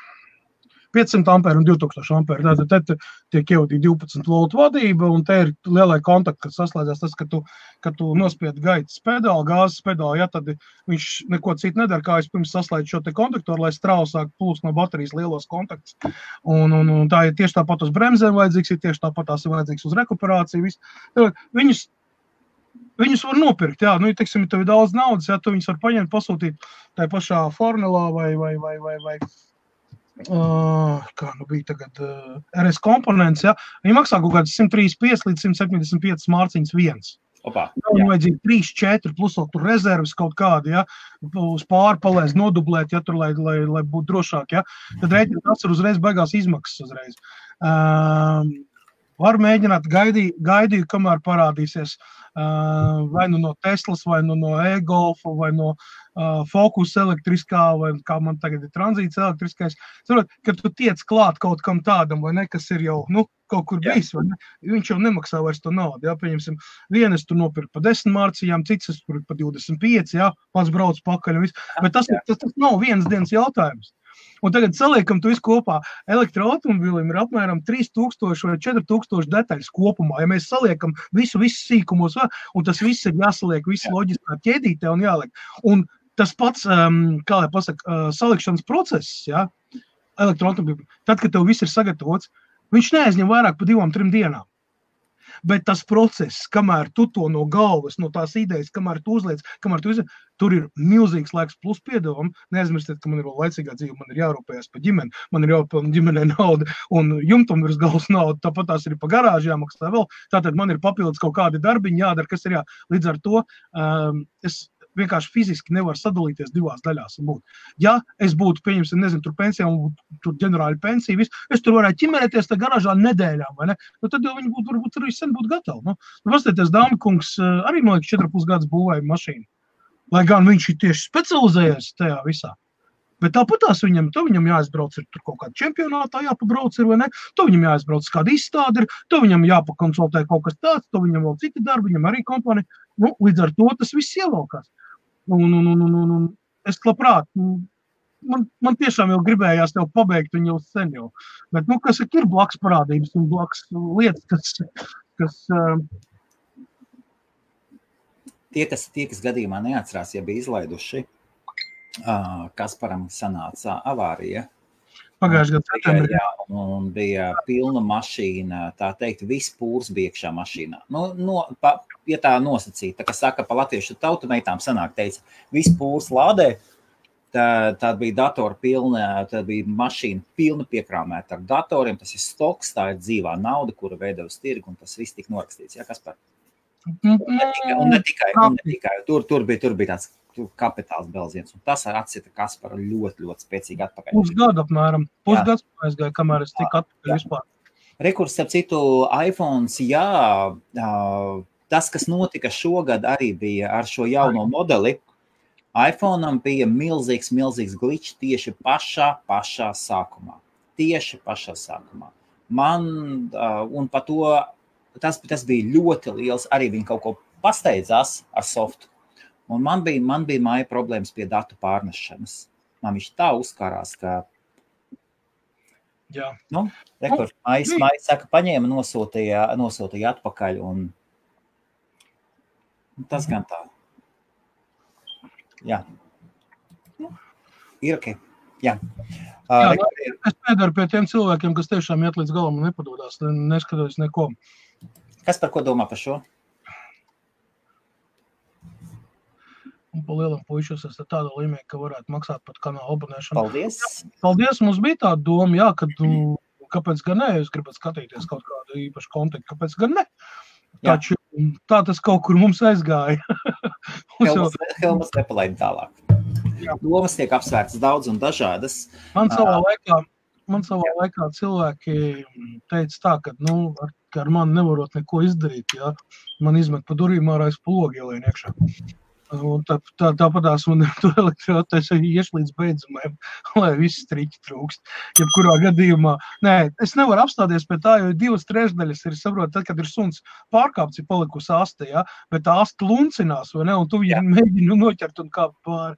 Nu, diemžēl tā ir, kā ir. Nu, es jūtos mazliet nē, to, kad ir, nu, tas ir ievilcies tik ļoti, jo man tiešām. Nē? Daudz lietas, kas jā, vai, vai, varbūt kaut kāda vainas apziņa, kaut kā ir. Vainas apziņa ir tiešām jā. jautājumu, nu, kad tev būs, kad tev būs, kad tev būs. Nu, es negribu pievilkt cilvēks, kur ir, kur, kuri man palīdzējuši tādā vai citādā veidā, ja, un, un nevienā brīdī man te bija pāris reizes jāpaklausās pārmetums par to, ka, nu, ķipa tu tā dažādi uztaisīji, un tur čišs vien ir, un gan jau nebūs nekas, un tā tālāk. Nu, acīm redzot, Nu, ko es varu pateikt? Nu, vai, vai nu nav lietas kursā, vai tas nav uzvārīts kafija, vai uztaisīts, uzsmerēts viesmaizīt. Ja, ja kādam liekas, jebkuram es esmu vienmēr bijis atvērts cilvēks, nekad neesmu slēpies, un, un, un mani var atrast ļoti vienkārši ja kādam uh, gribās pārbaudīt vai apskatīties, vai vēl, nu, tad brauciet ciemos. Nu, es nevienu nekad neesmu atstūmis malā vai noslēpies. Visu, nu, tu gribi redzēt reāli, kā tas viss izskatās un cik tālu tas ir, vai man tas ir reāli vai nav. Tad kad brauc un paskaties. Nu, jā īstajā laikā, īstajā vietā un, un reālā, nu, reālā laikā. Ja? Lai nebūtu tā, saprot, divānā jau var sēdēt pirkstu un komentēt, ko gribi. No, no malas jau vienmēr viss beigas skaisti liekas. Pamēģini pats kaut ko izdarīt dzīvē, un izveidot un parādīt pasaulē, un paskatīsimies, cik tālu tiks. Vajag vienkārši. Tas ir tiem haiteriem, kas sevis es ne, nevienu personīgi nedomāju tagad uz doto momentu, lai gan varētu pateikt. Nē, nē, nē. Nu, nav jēga. saprot. Zini, kā ir kādreiz saka, labāk neaizstiedz, lai, lai, lai, lai nesāk smakot. O, jā. Tāpēc Labi aptīt. Tieši tā, jā.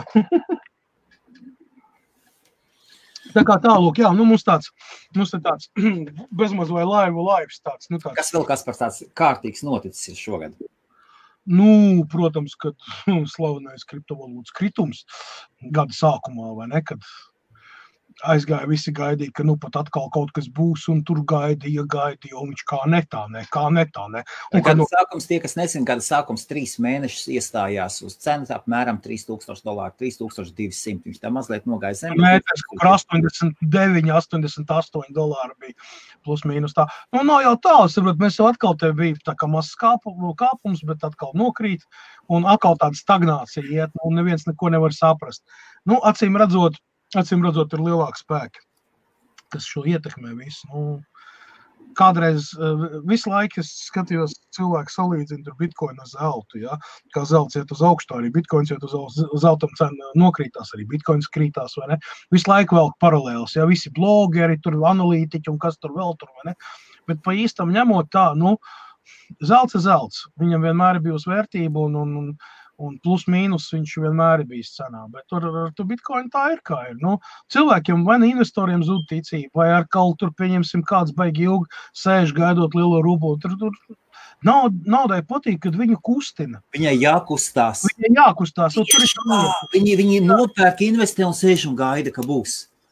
Līdz ar to, uz to brīdi, ja tā uh, tirgus apjoma ir zema un vispārējais, tad arī investoriem arī kaut kā liekas, nu, labi, nu, pasēdēsim uz tādu naudas maisiņu, pagaidīsim. Var jau būt, jā, nu, reizi, reizi gadā Ir Uz- jākustina, no ir jākustina. 6000 uz 14 un pēc trijām dienām nokāpt lejā. Redzēji, redzēji, kas par to bildi, kur Džons Makafīdi bija dabūjis pa seju? Jā, Ārprāts. Ārprāts. Aizgājis Black Friday vai kur viņš, kur viņš bija aizgājis, vai ne? Mhm. Uz, uz Walmart. Tas ir Lielbritānija Azda. uz iepirkšanās centru. iedod Kur šiem pakrita, pakrita un pārgāja pāri. tanki pārgāja pāri. jā, nu, īstenībā, Tauts skrēja pēc atlaidēm. Es šo, šo bildi nedrīkst rādīt tiešraidē. Viņai ir tāda, kā saka, disturbing tur. Tas ir drausmas. mhm. Un mums, mums uh, šajā YouTube neiet šodien. Tāpēc tā iet. Bez šābām iet. Ah, nav neviens no YouTube nekomentē. Uh, ir bija, bija viens komentārs. Bija, No vietas bija, ja? bija viens komentārs, jā. Uh, jā. jā. Un viss labi. Viss Jā. labi. Viss ir ļoti labi. Jā. Viss strādā, Madara. Viss strādā. 27 cilvēki skatās YouTube. Wow! Ko zaķīgi? Jā. nu, jā.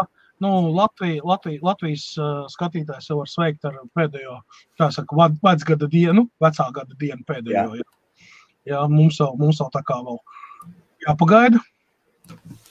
Ah, nē, pagaidiet, mums ir 9, viņa 11. Nē, vēl, vēl nevar sveikt pēc stundas tikai. Nu, tā bija šķiet aizgāja ciet. Mēs veiksim tad mums. Aha, Aha, wow! Nu, paldies! paldies tevi mīl.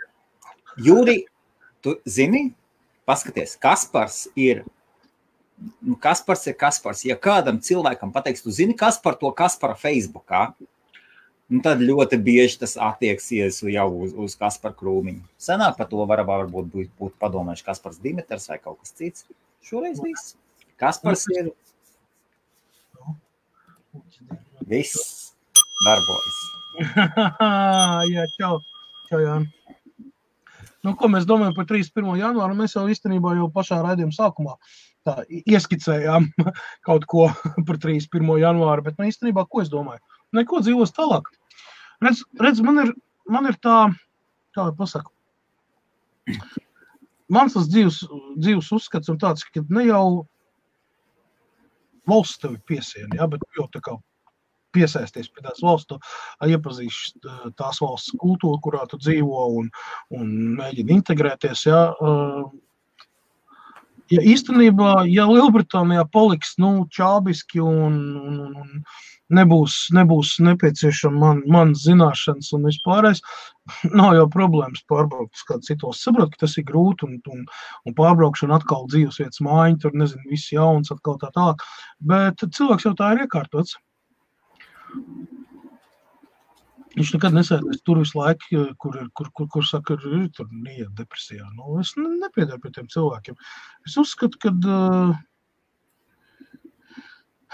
ja, ja, ja man pakalpojumi, man zināšanas nav vajadzīgas, tad noteikti atradīsies kādu vietu, kur tas būs vajadzīgs. Nu, viss strīt trūkst. Nu. Jebkurā gadījumā manā dzīvē varbūt tur nekas īsti nemainīsies. Momentu, tāpēc, kad es nedomāju, ka Lielbritānija ir nu, tik dziļi, dziļi iekšā un neapzinās, kas notiks un kas būs. Nu, dzīvosim, redzēsim. Tāpat jau ir pārējais periods, vēl, kamēr vēl sakārtos visu to, visu to bardaku, kas ir līdz, kur, līdz 20. gada beigām. Tāpat tās viņam tur būs daudz, kas jākorektē un daudz, kas jākorektē. Labi, labi. Es tā, es tā, es mazliet atgāju nost, es atvainojos. Uh, Lab, labvakar par Brexitu. Tiešām nu, dažiem, dažiem mēdījiem vajadzētu tā paļīt, nu jau, nu jau piegriezuši. Es parādīšu, es parādīšu. Visi mēdī, visi, kas raksta, ka viss pieņems likums, ieskaitot tie latviešiem kom vai latviešiem.co.uk, pilnībā pazaudēja cieņu manā. Pilnībā. Man likās, nu, nu tie, kas, tiem, kuriem ir funding, nu, tad var. Kas tās par muļķībām, kas tā par dezinformāciju. Un tā ir tikai, lai tikai klikšķinātu. Nu, skaidrs, arī mums skatītāju skaits ir svarīgs. Mums ļoti skatītāju skaits ir svarīgs. Tad, ko mē, mēs klikšķinām? Un nedaram, mēs neko nedarām vispār. Es, es, es kaut ko pa LinkedIn paņēmu un pa, pašēroju. Rekur aiziet, rekur aiziet uz BBC ziņām. Mm. Un šeit, šeit var ierakstīt iekšā, šeit var ierakstīt iekšā Brexit, un tad paskatīties, un tad šeit nospiest augšā, un šeit parādās. Un lūk, arī šī ziņa, ka MP is back, Johnson, tad MP atbalsta Johnsona plānu. Tomēr tas vēl nekas nav rakstīts, ka kāds no kaut kurienes stājas, ka pieņemts un viss. Tās ir totālas, nu, totāli. Es, es, es nesaprotu. Cit, citreiz liekas, ka tiešām, nu, ne, nu, nav jau ko rakstīt. Gribās to skats, es iezīmošu lielāku. Un, un šeit ir, man tā noņemšu komentāru, un šeit ir tas stāsts. Un re, kur ir, jā, MP ir atbalstījuši. Nu, ļoti labi. Un viņi nobalsojuši tā un tā. Un tālāk. Ministru parlamentu, tas ir par. Tas, ko, ko, tas, ko, ko tas darīs? Which now, skatieties, reku tas bill, which now goes further on, uh, on to further scrutiny in parliament. Viss turpinās. Turpinās visa šī padarīšana. Vēl nekas, nekas nav nolemts. Un visi, visi tie, nu nevar teikt pseido žurnālisti, nu žurnālisti, īsti žurnālisti, jā. Un tomēr man liekas iespējams, ka ja mēs jau lasām virsrakstus, Viņi tā viltīgi varbūt uztaisa nosaukumā, lai ievilinātu iekšā, bet cilvēks jau aiz tālāk viņš neiedzīvās. Viņš pārtulkos tikai virsrakstu un pēc tam un, un, tā, un tās sarunas aiziet tālāk. Un, diemžēl ļoti skumji ir tas, kas viss notiek. Un tad, kad man šeit, man šeit, man šeit bija anglis, tāds kārtīgs, kārtīgs virsvidējā slāņa anglis, kurš stāstīja, ja, kurš stāstīja par Brexit, viņš stāstīja, ka galvenā problēma ir šī, ka notiek nezināšana, notiek maldināšana un oh, iet cauri. Un, un viņš, teica, viņš teica, ka šā, ir izveidojusies sistēma, kur pagarinās viņu kaut, kaut piecus gadus vai desmit gadus pēc kārtas, netiks nekas apstiprināts, jo tas, tam jāaiziet tik daudz dažādu ceļu, un vienā punktā vienam tas nebūs pieņemams, citā tas, un atkal sāksies viss no sākuma, un tur tikai pelna juristi. Uh, un visi pārējie dzīvo neziņā. Tāpēc arī, jā. Zini, kā es, zini, kā es, man, man ir tad, tad, ja tāds kopsvilkums, atvaino, kas par tā kopsvilkums, ja kāds kādam saka, ka 31. viss bū, jūs metīs ārā, chill, Pupmiz. totāls miers, totāls miers. Lai kādas man ir attiecības ar, ar, ar, ar nē, nē, to es, net, ne, to es nesāstīšu. Viss. Kas par īsāk, īsāk sakot, man ir rītīgs deja vu. Kādā ziņā? Okay. Man ļoti patīk, man ļoti patīk uh, taustīties pa vēsturi, skatīties, atskatīties uz vēsturi. Ļoti bieži es arī izmantoju kādas citātas vai pieņemsim kaut kādas notikumus no vēstures. Um, ja mēs paskatāmies Lielbritāniju tieši pirms otrā pasaules kara sākuma, tad, Jā. kad uh, Vācija sāka savu invāziju pa Eiropu, ja, sākot no Polijas, ja, un uz Lielbritānija bija tā, kas turējās visu laiku malā. Viņi minstinājās, viņi nevarēja pieņemt lēmumu divus gadus. Iestāties vai neiestāties. Tad, kad jau, tad, kad jau minus papēžiem, jau Londona bez mazliet sāk bombardēt, un viss viņi iestājās, ja, nu, karā vai ne, tad viņam nezināja, kur ķert, ko grābt, kas ko, tad nāca amerikāņu palīgā. Tad tur tas notika. Tas, un, ko tu saki? Kas tev bija? Kas man deja vu? Nu, saprot, ah, jā, jā. ar savu neizlēmību. Jā kādos tādos svarīgos. Viņa, viņa vēsturiski, ja mēs atskatāmies atpakaļ, tā nav pirmā reize. Es saprotu, ka citi notikumi, citi laiki. Bet... Nu, Čērčila gadījumā bija tieši neizman, neuzman, ne, bija neizlēmība. Tāpēc Čērčils arī uzvarēja. Tāpēc Čērčils arī uzvarēja. Viņš atnāca, viņš bļauj, viņš teica, ok, gribi darīt, lūdzu, dari. Lūdzu, dari. Tur ir, tur ir, nē, tur ir dziļāk, bišķi, saprot, dziļāka doma ir. Saprot, dēļ tā, ka Lielbritānija minstinājās ja pašā sākumā, varēja īstenībā daudzas lietas varēja nenotikt, kas notika. Nu, sliktas, sliktākā ziņā, nu, kā tas, kad ievilkās šis karš uz, uz četriem, pieciem gadiem. Ja. Tad ir ļoti daudz, to vēsture nekad arī saka, ka ir tāda, nu, daudz cilvēku. Es, es drīzāk piekrītu pie septiņreiz nogriezes. Nē, nē, viss pareizi. Nē, es saprotu, atkal, tas ir, tas, tā ir tā mentalitāte, angļu valoda. Septiņreiz septiņreiz nogriez. un tad, varbūt vai te nomērs. Saka, iekš vienu angļu mieru, vai nezinu, tāds viss vai izījā. Bet, saprot, mūsdien, mūsdien tas um, laika ritējums un viss tas, nu, tā, tā lieta, kas kustās, ja, ir jāņem vērā, ka tomēr Eiropā ir 27 valsts iekšā. Ja, un katrai ir savu mentalitāti, tur temperamentīgāk, tur lēnīgāk, tur vēl.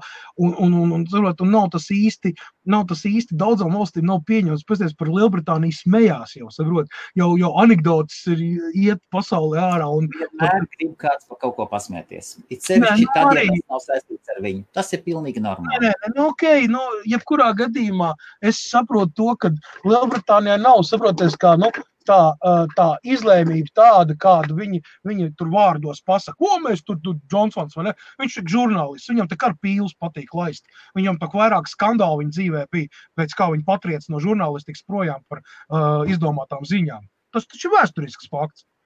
Johnsons, Boris Johnsons. Nu, Jā. Un tagad viņam tie saukļi, visu, ko viņš tur stāsta, es tur to, es tur šo. Nu, tas ir čista žurnāļugas izgājieni, saproti? Viņam nav nekā apakšā, viņš nevar to izdarīt. Par, viņam apakšā ir IQ, kas šauj pušu cauri visam. Kad tādu IQ pieliec pie spuldzītes, tas spuldzīte uzsprāgst.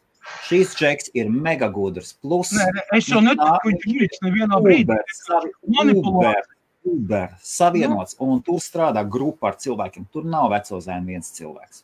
Protams. Un to es vairāk, tam es vispār neticu, ka tur strādā viens cilvēks. Lielbritānija ir viena no tām valstīm, kur nu, strādā grupā. Bet tā, tā, ir, tā ir labi, tā ir tīma uzpieņemama. Labi, kas par paskaties, rekordu gatiem būs jāmazgā ananāsi. Nu. Mm, mazgā. Malacis, malacis. Jā. Darbs, darbs, darbs ir. Darbs ir darītājā. Jā, darbs dara darītāju, un darbs ir ļoti, ļoti, ļoti cienīgs. Un es arī nākošajā gadā arī došos, došos tajā virzienā, un tāpēc iespējams būs daudz mazāk sarunas ar Kasparu tieši. Kaspar, man arī te izmaiņas ir, man arī izmaiņas mazas. Nāks, nu, ne, kā nāksies, ir, ir, ir jādara tas, kas tas, ja salīdzināsim variantus.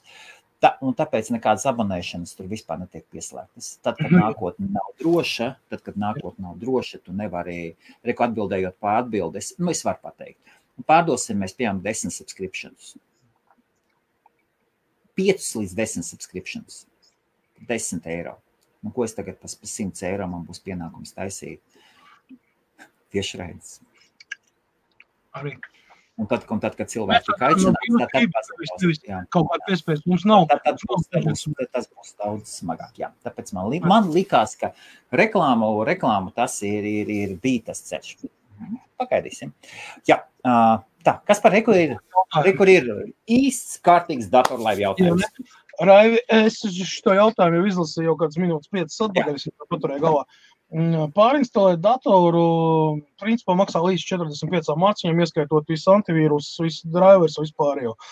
Par jautājumu, cik liela garantija, ka nemetīs virsū zilos logus, Rēvi, tas ir ļoti atkarīgs no tavām taisnajām vai līkajām rociņām. Es nav nekas personīgi neaizvainojuši neko, bet zilais lokus vienkārši tāpat nemetās virsū. Vai nu, vai nu tur ir, ir divi veidi problēmas. Pirmā ir hardware problēma, tātad tev ir kaut kādas problēmas datoram, ja, ar dzelžiem.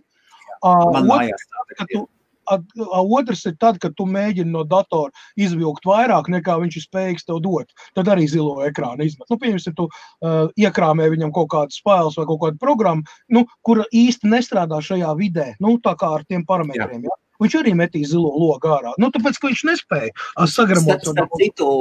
Šī, šī gada mērķis datoriem ir Skype video zvani. Arī, jā, jā. Tāpēc, tik Microsoft... mega ēda resursus, tik mega. Es tik bieži, esmu, es ļoti, ļoti daudz Skype konferences daru. Un es tik bieži redzu, ka cilvēkiem datori mirst Skype konferenču laikā. Tas, tas ir ārprāts. Mazliet vājāk viņš ir visus resursus paņem. Jā, nu, tā kā atbrauc, apskatīsimies, nu, tas nu, jāuztais diagnostika datoram. Kas par iemeslu, kāpēc met zilos lokus? Jā, tur ir noteikti apakšā kaut kāda kļūda, kas kā rezultātā šis notiek. Es saku, vai nu tā ir software problēma, vai nu tā ir hardware problēma. Ja tā ir software problēma, tad tas ārstējās ar pārinstalēšanu un, un visu pareizu uh, salikšanu pa plauktiem, tad zilie ekrāni, nu, a priori viņi vienkārši tāpat nemetīsies ārā. Jā? Jā. Atkal, kā es teicu, tas būs uh, saistībā ar kaut kādu darbību, vai nu lietotāju vai datoru. Un tas, kad Xiaomi 8 Pro uzkarst bateriju, spēlējot vēlītes, uh, viņam arī būs jākarst, jo viņam ir šķidrā dzēsēšana. Šķidruma dzēsēšana viņam aizmugurē. Viņš arī okay. silst. Uh, nevis baterija uzkarst, bet uzkarst uh, tas, um, teikt, tas radiators siltuma izkliedētājs, kurš atrodas tieši zem korpusa, zem virs baterijas augšpusē.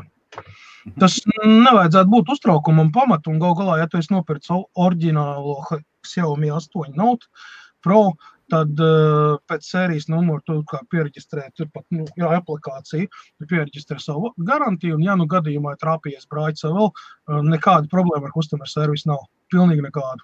Ja tas ir oficiālais nu, tas telefons, viņam ir Jā. garantija, un ja tā ir globāla versija, viņa nav tur, teiksim, tu nespīti sali ekspresija no Ķīnas. Ķīniešu versija, kur ir pārveidot par globālo, ja, tad garantija attiecās tieši tāpat visiem atbilstoši Eiropas standartiem, ja, ir pārstāvniecības Eiropā ir pietiekami daudz, un arī. Bet viņas jau tāpat uzkarst, tās baterijas uzkarst. Nē, nē, nu, baterijas paši pa sevi arī mazliet uzkarst, tāpēc, ka, nu, draugi mīļie, tas ir smart telefons, kur, kuram ir. Spēlīt spēlē tā tā vālē, ka nu tikai. Jā, tur jau tā lieta, un viņam jau arī bija šī tā nost. Nu, jebkur baterija karsīs. Nekarsīs baterija 33, 10 un 63, 10 Nokia, ja tur nebija spēlīšu. Un nebija krāsainais OLED displejs ar, ar, ar, ar Snake. Aktīvo... Snake, kas par Snake? Nekad, nu, mūžā tur neuzkarsīs nekas. Nu, tā. Ko domā par Lucidēru? Lucidēru, tas ir mm, īstenībā, man patīk šī mašīna. Mēs par viņu runājām tehnoloģiju ziņās kaut kādu vairāk kā gadu atpakaļ, pat, ja nevis divi jau. Nu, mums 17. gadā pirmoreiz parādījās. Un tas ir ļoti uh, liels iespējamais konkurents tieši Tesla Model S, jo viņa tā cena plus mīnus ir vienāda ar Tesla Model S, uh, bet komforta līmenis un vispār viss tās, nu, kas tur ir tos futūristiskās visas lietas, ja, viņš ir krietni pakāp augstāks. Un es ar vienu acu sekoju gan Lucidāru, gan FF91, kur arī tur mok visādas problēmas, bet, nu, viņi ir nonākuši līdz ražošanai. Nu, tādām minimālās partijās, bet, nu, tur būvē rūpnīcas, viss ies, nu, notiksies. Uh, jebkurā gadījumā, jā, interesants automobīls, un tiešām tur viņš ir nopičkāts ar tehnoloģijām tādām, ka, ohoho, oh, cienīgs, ievērības cienīgs aparāts. Ir ļoti daudz aparātu. Jūs neticēsiet, cik daudz Ķīna ir pacēlusies un cik viņi ir investējusi zinātniekos un vispār inženieros un dizaineros, lai panāktu to, ka uh, ķī, ar Ķīnu sāk rēķināties kā elektro uh, auto industrijas uh, bez mazliet lielāko Jā. valsti ražošanas. Jo ties, tās simtiem, simtiem faktorijas, kas bija mazās, viņas tagad tiek apvienots valsts piedalās ar investīcijām, tur vēl kolosālākos līdzekļus liek iekšā, lai, lai panāktu, lai pie viņiem strādātu, pieņemsim, no Ferrari pārnāca dizainers, kurš tur dizainē autiņiem, tur tur tās priekš, tur, tur interjers un eksterjers un visu kaut ko. Tad tur vācieši ļoti daudz, tur, tur Mercedesam tur ir savu ķepa virsū. Tur, es, es tik citreiz, kas par domāju, tur kā to, nu, kur tā visa nauda paliek kur tā visa nauda, to, ko viņi printē, drukā, taisa, liek. Kur ir tā visa nauda? Viņš nāk klāt, viņam tā nav tā, ka paņem, iz, izdrukā, izdrukā tonām un pēc tam veco izmet. Nē, valsts tik klāt un klāt. Pasauli totāli iet kreizī, vai ne? Jā, būtu komentāri par rekomendācijām, jā. Nezinu gan, man īstenībā nekāda sakara nav ar. Es nemāku komentēt šo Aigar, Latvijas vēstniecība ļoti sistemātiski un ļoti, man, man patīk šī sistemātiskā, precīzā ziņa. Viņi saka un atgādina, ka visu laiku ir jāreģistrējas uh, rezidentam, rezidentam patstāvīgam iedzīvotājiem statusam. Tas ir tas, ko viņi visu laiku atgādina, atgādina. nemētājas apkārt, nešauties skrotīm. Mm. Tik tik, tik tas ir, tas ir vispareizākais, ko var darīt. Viena ziņa un iet un dara. Par sarakstu es tādu neesmu dzirdējis. Jā, arī nē. Būtu forši, ja Latvijas vēstniecībai tomēr būtu kaut kāds e- e-mail liste, bet viņi, viņi, viņi vēl nesaprot, ka Facebook posti neaiz, aiziet tikai līdz 5% cilvēku. Skumji, un, un, un, un tomēr būtu kaut kādi e-mail, e-mail posti vai kaut kādi īziņu sistēmas, kas, kas kaut ko varētu ieviest iekšā, lai informētu visus pārējos. Un būtu vieglāk veikt uh, skaitīšanu, apmēram apzināšanos. Ja tas tā. Īstenībā, ja tā, ja tā pieskaramies šai tēmai, man īstenībā liekas dīvaini. Mēs dzīvojam 21. gadsimtā pēc tehnoloģijām, kas mēs jau Lielbritānijā esam pieraduši. Man visi iegādātāji visi man atsūta īziņu, ka tad un tad atbrauks pie tevis drivers savāks, pieņemsim, ja? Tev visu laiku informē, visu laiku nāk īziņas. Arī Home Revenue tev sūta īziņas un, un, un, un Custom Office arī sūta īziņas un visu kaut ko tev informē. Visu. Es, kā, es nezinu, varbūt Latvijā ir šāds servis. Es tiešām nezinu, bet cik es skatos pēc komentāriem, vispār kaut kādām diskusijām, gan Facebook, gan citur fórumos, ja, cilvēkiem ir problēmas. Viņi nesaņem. Viņi joprojām ir tādā vecajā stilā, nu, apnāk kādreiz vēstulīte. Ja. Nu, prātam. Bet tā, nu, kad baigā... strādā, strādāt, strādā, zin kā liels mehānisms, tomēr lēns, nu, visas IT servis. ir vismaz 35 reizes lielāks, bet nu, kaut kā viņš strādā labāk, manuprāt. Es nezinu, nu, man ir grūti spriest. Es ne, negribu tagad uzkāpt uz varžas un kaut ko teikt tādu, ne, kas nav, ka, par ko es neesmu lietas kursā 11 gadus, jau, nu, jau tagad, jau, jau 11. gadsimta. Tas nozīmē, ka Nu, priekš, priekš Latvijas es esmu stipri atpalicis. Es nezinu, kas tur notiek. Kas... Un, un, un no malas sakot, vēl jau labāk, tas, ka nu, nav palicis neviens mēdījis. Palabojiet mani, ja kaut viens ir. Mēdīs. Es, es runāju par, par ziņu, par kārtīgām ziņām. Jā, mēdī. nu, TV3 nav mēdījis vairs. Tas ir, tas ir tā ir, nu, Kas par to? Nē, nē, nē, es saku, Lielbritānijas palicis viens mēdījis. Jā, mēdījis ir tas, kas no, no mēdīja, nu, labi, tas, kas paņem un nogādā informāciju pēkšņi tā kā pa trūku, tā kā pa piltu, tikai apgrieztā veidā daudz liel, lielai tautas masē. Jā, tralala, tralala.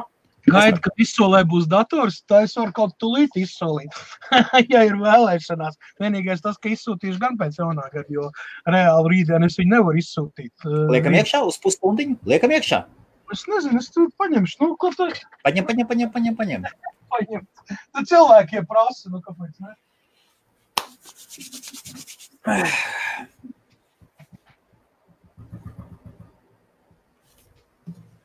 Paskatīsimies, ko te prasa.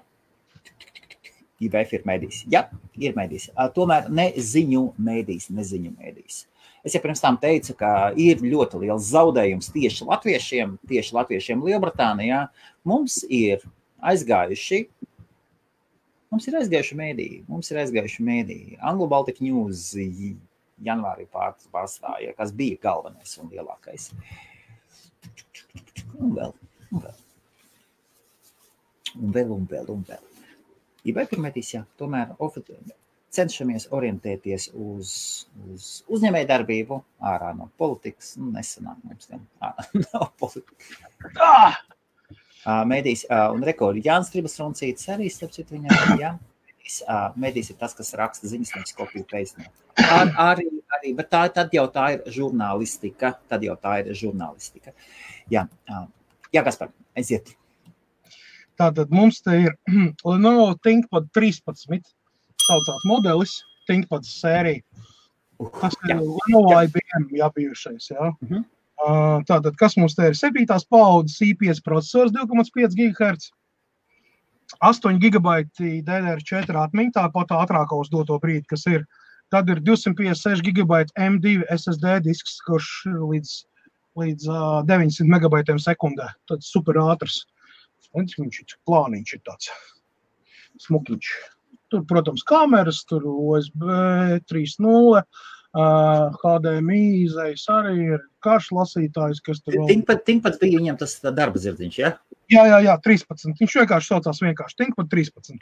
Septītās, septītās sērijas uh, I5 procesors, jā, septītās paudzes, 2,5 GHz, 4 GB DDR4 atmiņa un tas M2 super ātrais SSD disks 256 GB. Plus viņam ir Full HD 13 soul displays, 13,3. Viņš ļoti viegli. Lot, un starta cena viņam ir 175 mārciņas. Aiziet! Bang! Ļoti labi. Titing! Lenovo. Viņš iestartējās kaut kādās 10-15 sekundēs. Nu, viņam viss ir baigi čotka. Viss aiziet. Tik, tik, tik, tur, tur, tur. Profesionāli pēdējā versija. Baterija, nemaldos, viņam bija, to, to, to viņš izreikina, pateikšu, bet, nu, viņi ļoti, ļoti ilgi tur. Tas ir, tas ir aparātiņš, nu, kas neprasa, neprasa īpašs jautājums, jo ThinkPad sērija, viņi nemēdz būt kaut kādi, nu, tādi, tādi, tas ir tāds, Jā. nu, riktīgs. IBF ir ticams mēdī, vismaz ticams mēdīs. Paldies! Nu, prieks dzirdēt par to. Mēs cenšamies. Esiet kritiski informācijā, kuru uztveriet. Mēs Jā. cenšamies, un tomēr da, visi dati iegūtie IBF tiešraidēs ir, ir jāpārbauda. Un vispār, kā ne tikai. Ir svarīgs Jā. vārds, kas ir latviešu valodā savienojums nācis klāt apmēram gadus piecus atpakaļ, ir kritiskā domāšana. Ļoti spēcīgi jāatstā, jātīsta kritiskā domāšana. Nekas par. Jā, nu, kur mums ir dzintra, dzintra, dzintra, dzintra, dzintra ligere.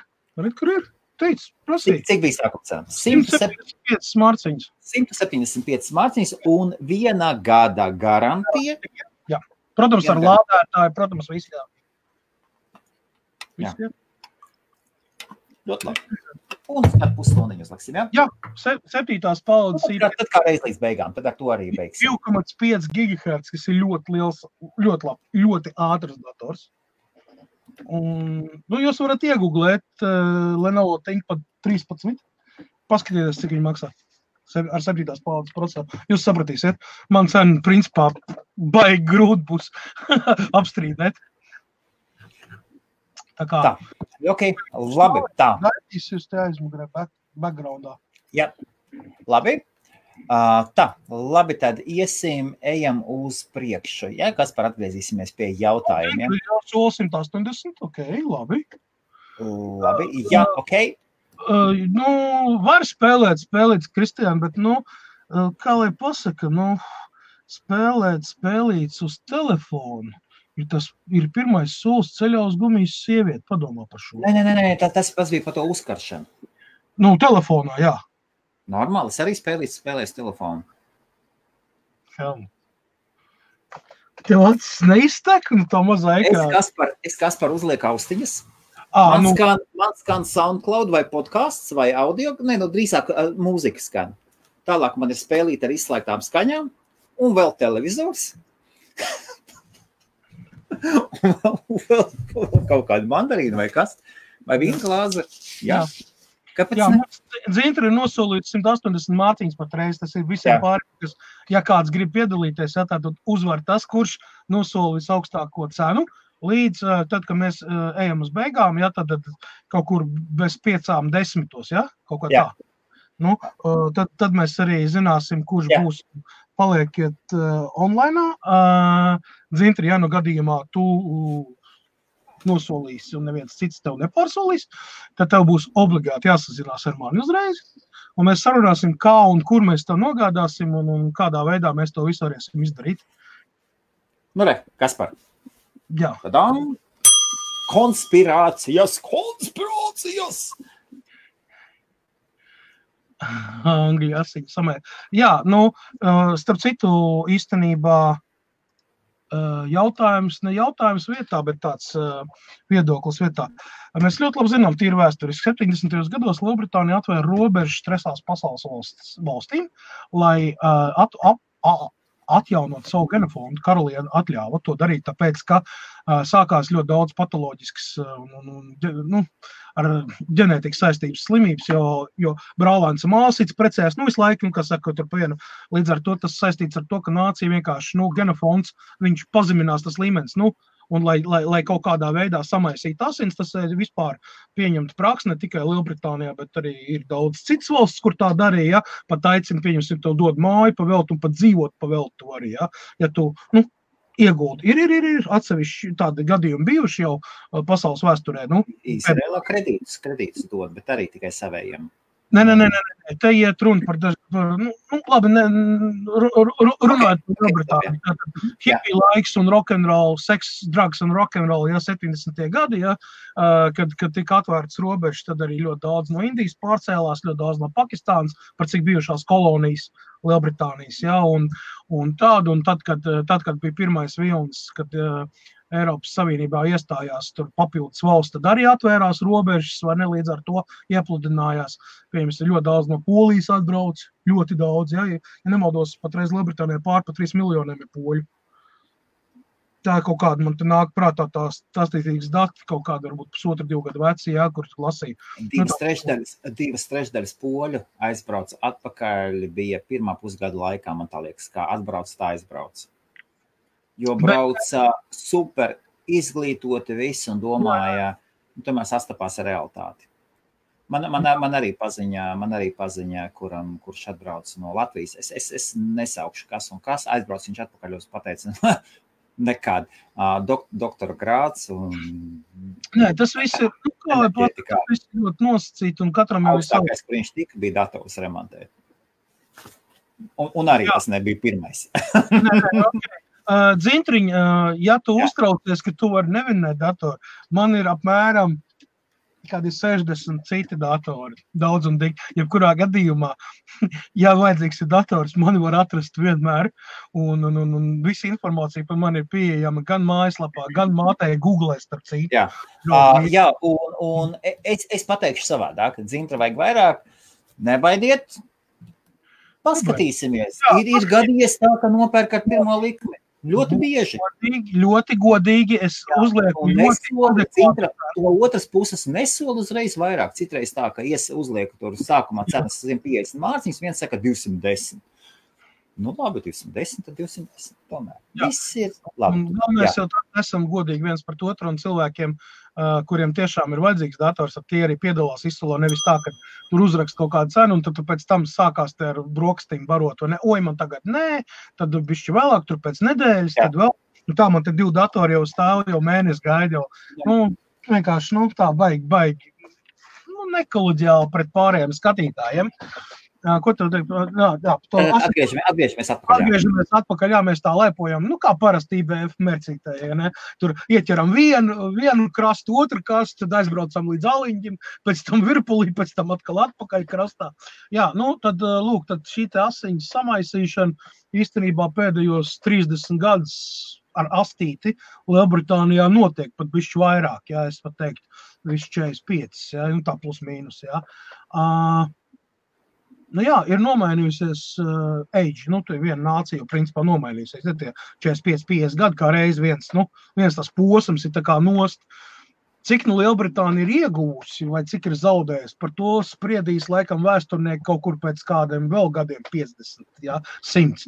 Jo nebija jau, jā, jā, nebija jau tādas lietas, var paredzēt un novilkt kaut kādas paralēlas, cik ir kas bija labāk, kas nē, šādā īsā laika posmā, jo nācija tomēr, kamēr asins, kā es saku, atjaunojās un tāpatās. Tad vēlreiz pirmie, pirmie par, par, par robežu atvēršanu, pirmie šo testu jau izdarīja vācieši ar turkiem. Jā ar turkiem, Jā. un ekonomika aizgāja uz augšu.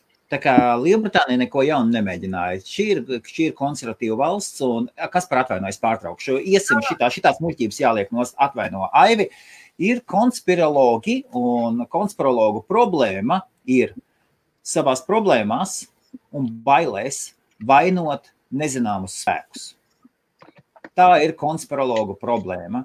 Un mēdījiem ļoti bieži arī ir problēmas ar konspirologiem. Nu, konspirologi pati patiesībā tā ir, tā ir, tā ir ļoti, ļoti smaga, smaga, smaga slimība, kur viņus nekad nekas neko nepārliecinās. Jo ir cilvēki, man arī ir pazīstams viens konspirologs, draugs.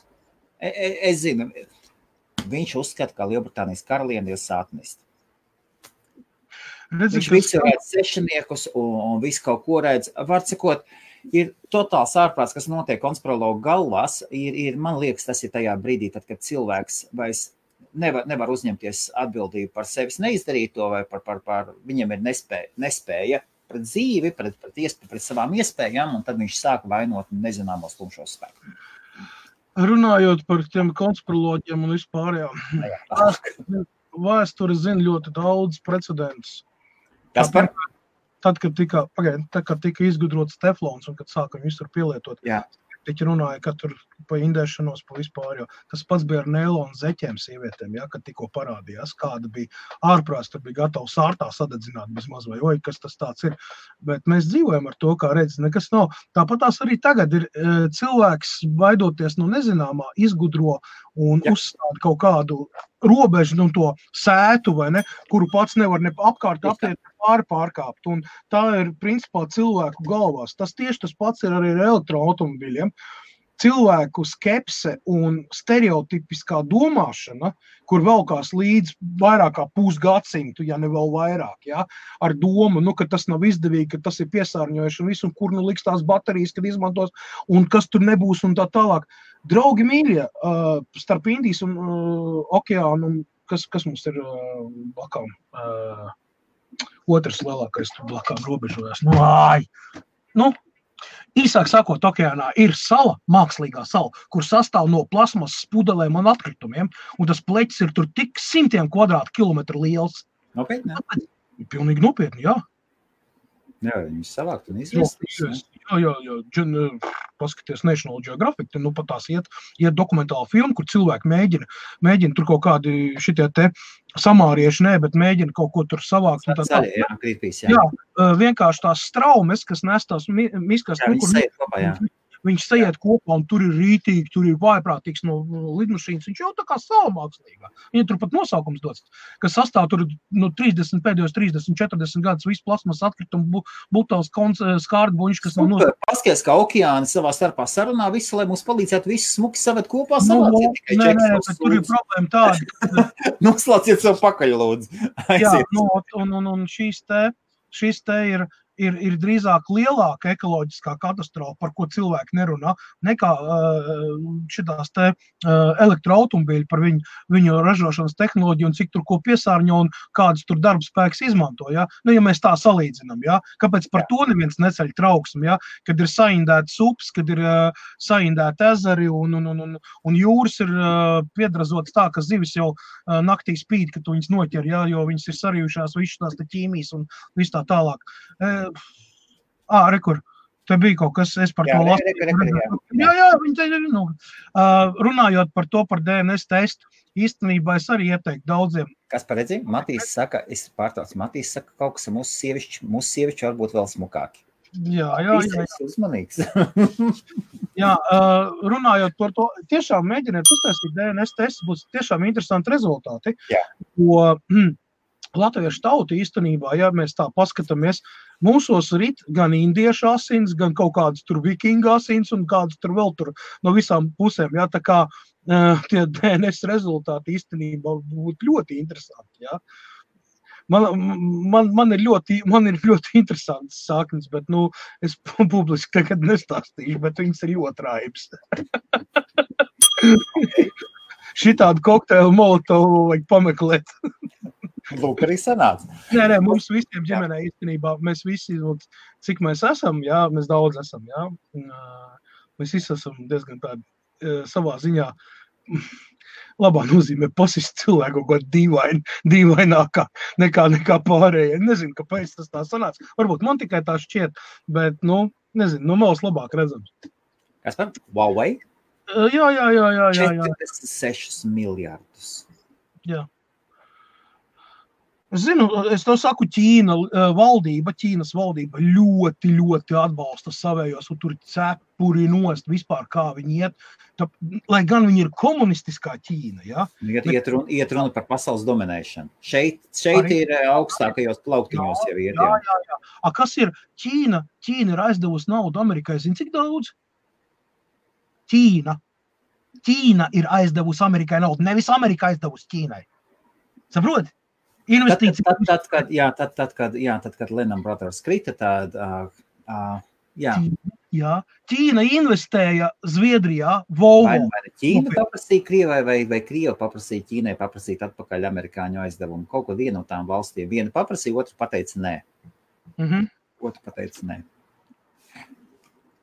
Labi, uh, tā tad ir uh, ok, pirkt ordinālo veikalā. Nē, nu, tad tev nav jāsatraucās, jo viņiem ir uh, liquid cooling, tagad uh, jauniem visiem nāk jau, jo tie procesori ēd ļoti daudz, viņiem vajag pareizu uh, dzēsēšanu un visu, to, jo paliek jaudīgāka tehnika, jo viņiem ir nepieciešams to jaudu mazliet izkliedēt siltuma ziņā. Nu, ko mēs par balcam, mācam tālāk, visi mēs aprunājam par to liquid cooling. Pievienot pie USB PC, bet kamēr nenormāli uzkarst, apsveic tev, tev vai nu, vai nu kameras vadā ir plusa mīnus samainīts vietām, vai arī RXTX ar, ar plusu kopā ir salikts. Tāpēc to kameru karst, tur nav kaut kas ritīgi. Tur nav kaut kas ritīgi ar USB kabeli. Wikipēdijas durasels. Viss. Nē, tuš, tur nav divu domu, tur ir četri vadi, tur ir plus mīnus ar XTX. Jā. Tad pienākoši aizējušie dati, ja tavs datu šīs plus 5 voltu uzkārti, to vai nu kamera karsīs, vai nu to USB portu izdedzinās. Uh, otrs ir uh, Otrs, kad ir bieži vien ķīnieši vai tāvānieši, viņi mēdz samaisīt vietām plus ar mīnus nu, uz USB vada. Jā. Un arī notiek tas pats. Man īstenībā man bija tā doma, kādreiz rakstīt memoārus. Nu, tas tā smieklīgi, smieklīgā formā, vai ne? Kaut kā tādu blogu uztaisīt par, par dzīves laipošanu, pa vispārējo. Bet, nu, es tāds pašvāks rakstītājs esmu un, un, un, un Un, un, un, un man godīgi pateikšu, ir Helmuts zina, kāds man ir darba laiks un cik, cik es esmu nomodā, ja, tad, nu, iestarpināt iekšā kaut kādu rakstu darbu un kaut kādu memoāru rakstīšanu, tad, nu, izskatās, ka pēc manis sāks interesēties ļoti, ļoti daudz me medicīniskais personāls.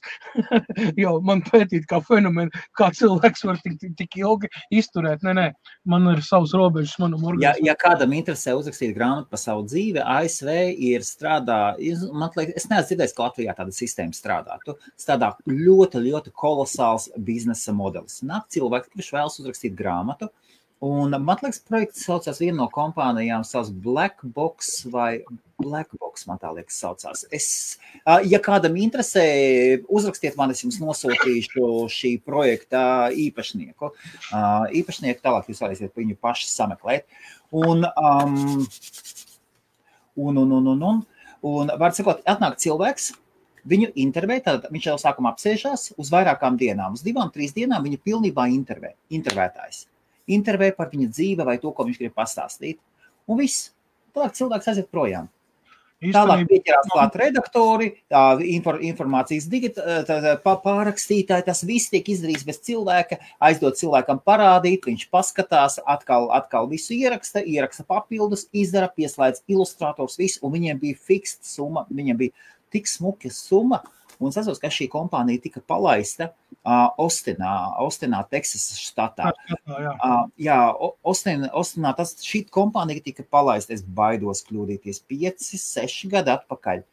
viņi bija tik aizņemti, mega, mega. Un cilvēki slinki, un nav laika, un dinamiski nespēja atrast laiku. Divas, trīs dienas tu velti, patīkami sēdi ar profesionāliem intervētājiem, un no tevis paša vēl izvilks ārā. Tas nav pēdējais. Un pēc tam, un pēc tam atnāk un gatava, un gatava grāmata, un Latvijā šāds biznesa projekts, es neesmu dzirdējis par šādu pakalpojumu. Ne, es zinu, ja kādam interesē jauna biznesa projekta, atvaino, kas par, ja kādam interesē biznesa iespējas, paskatieties, paskatieties, ja jūs to kaut ko tam līdzīgu varat norganizēt.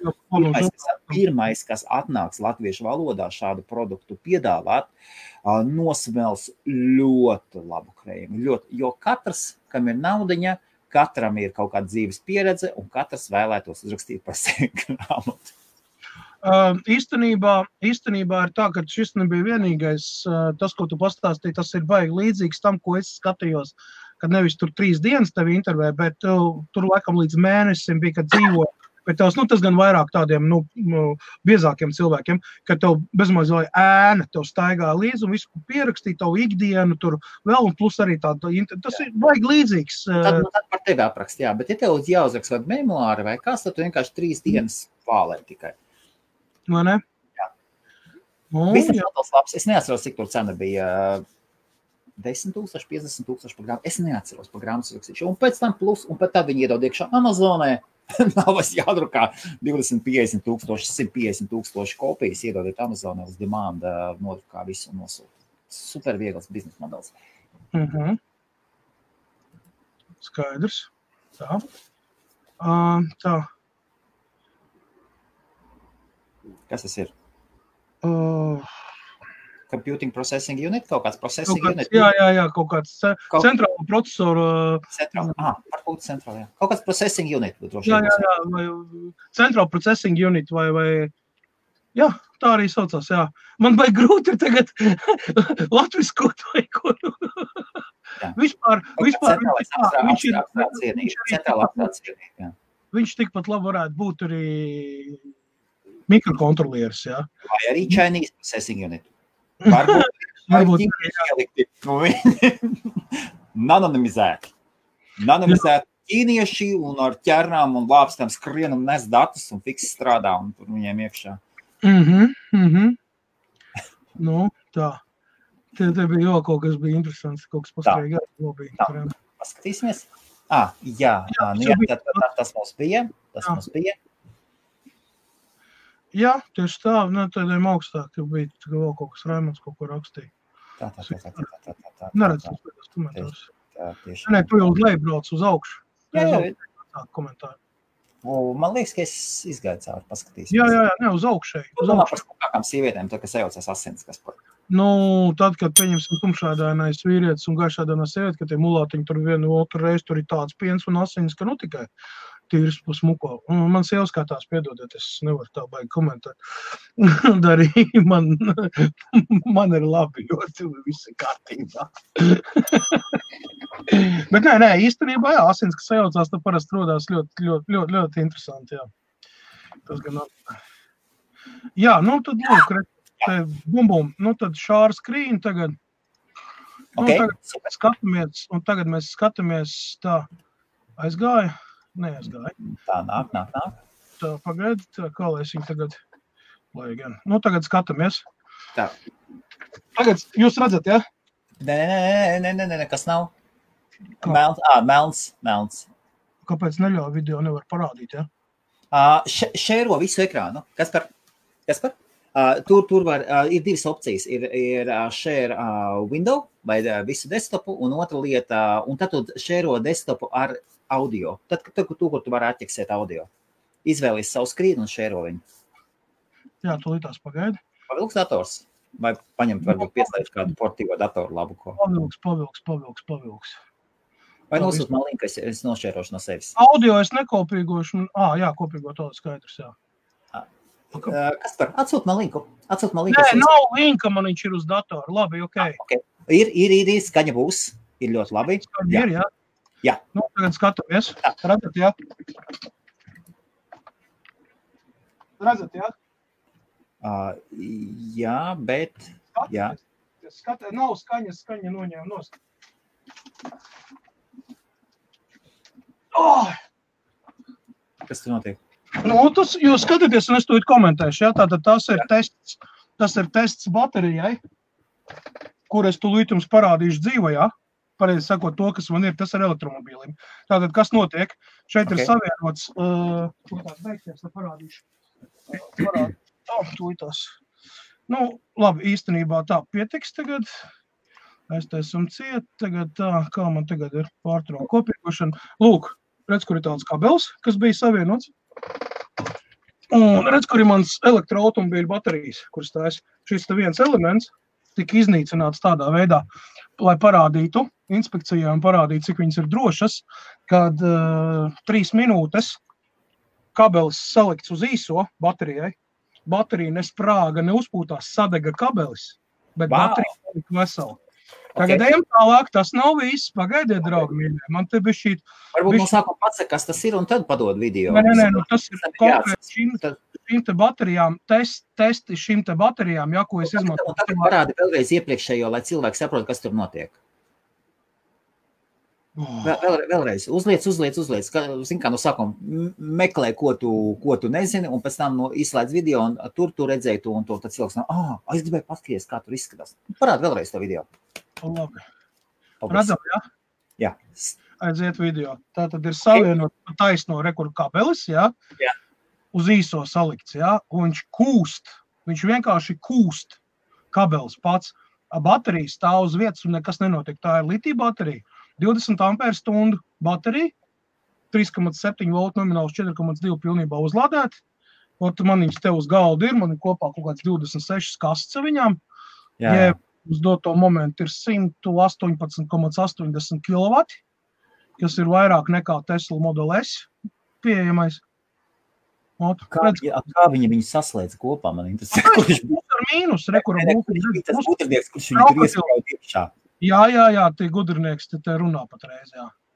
Ne, kas par te iedomājas to cilvēku, kuram fiziski to vajadzēja izdarīt?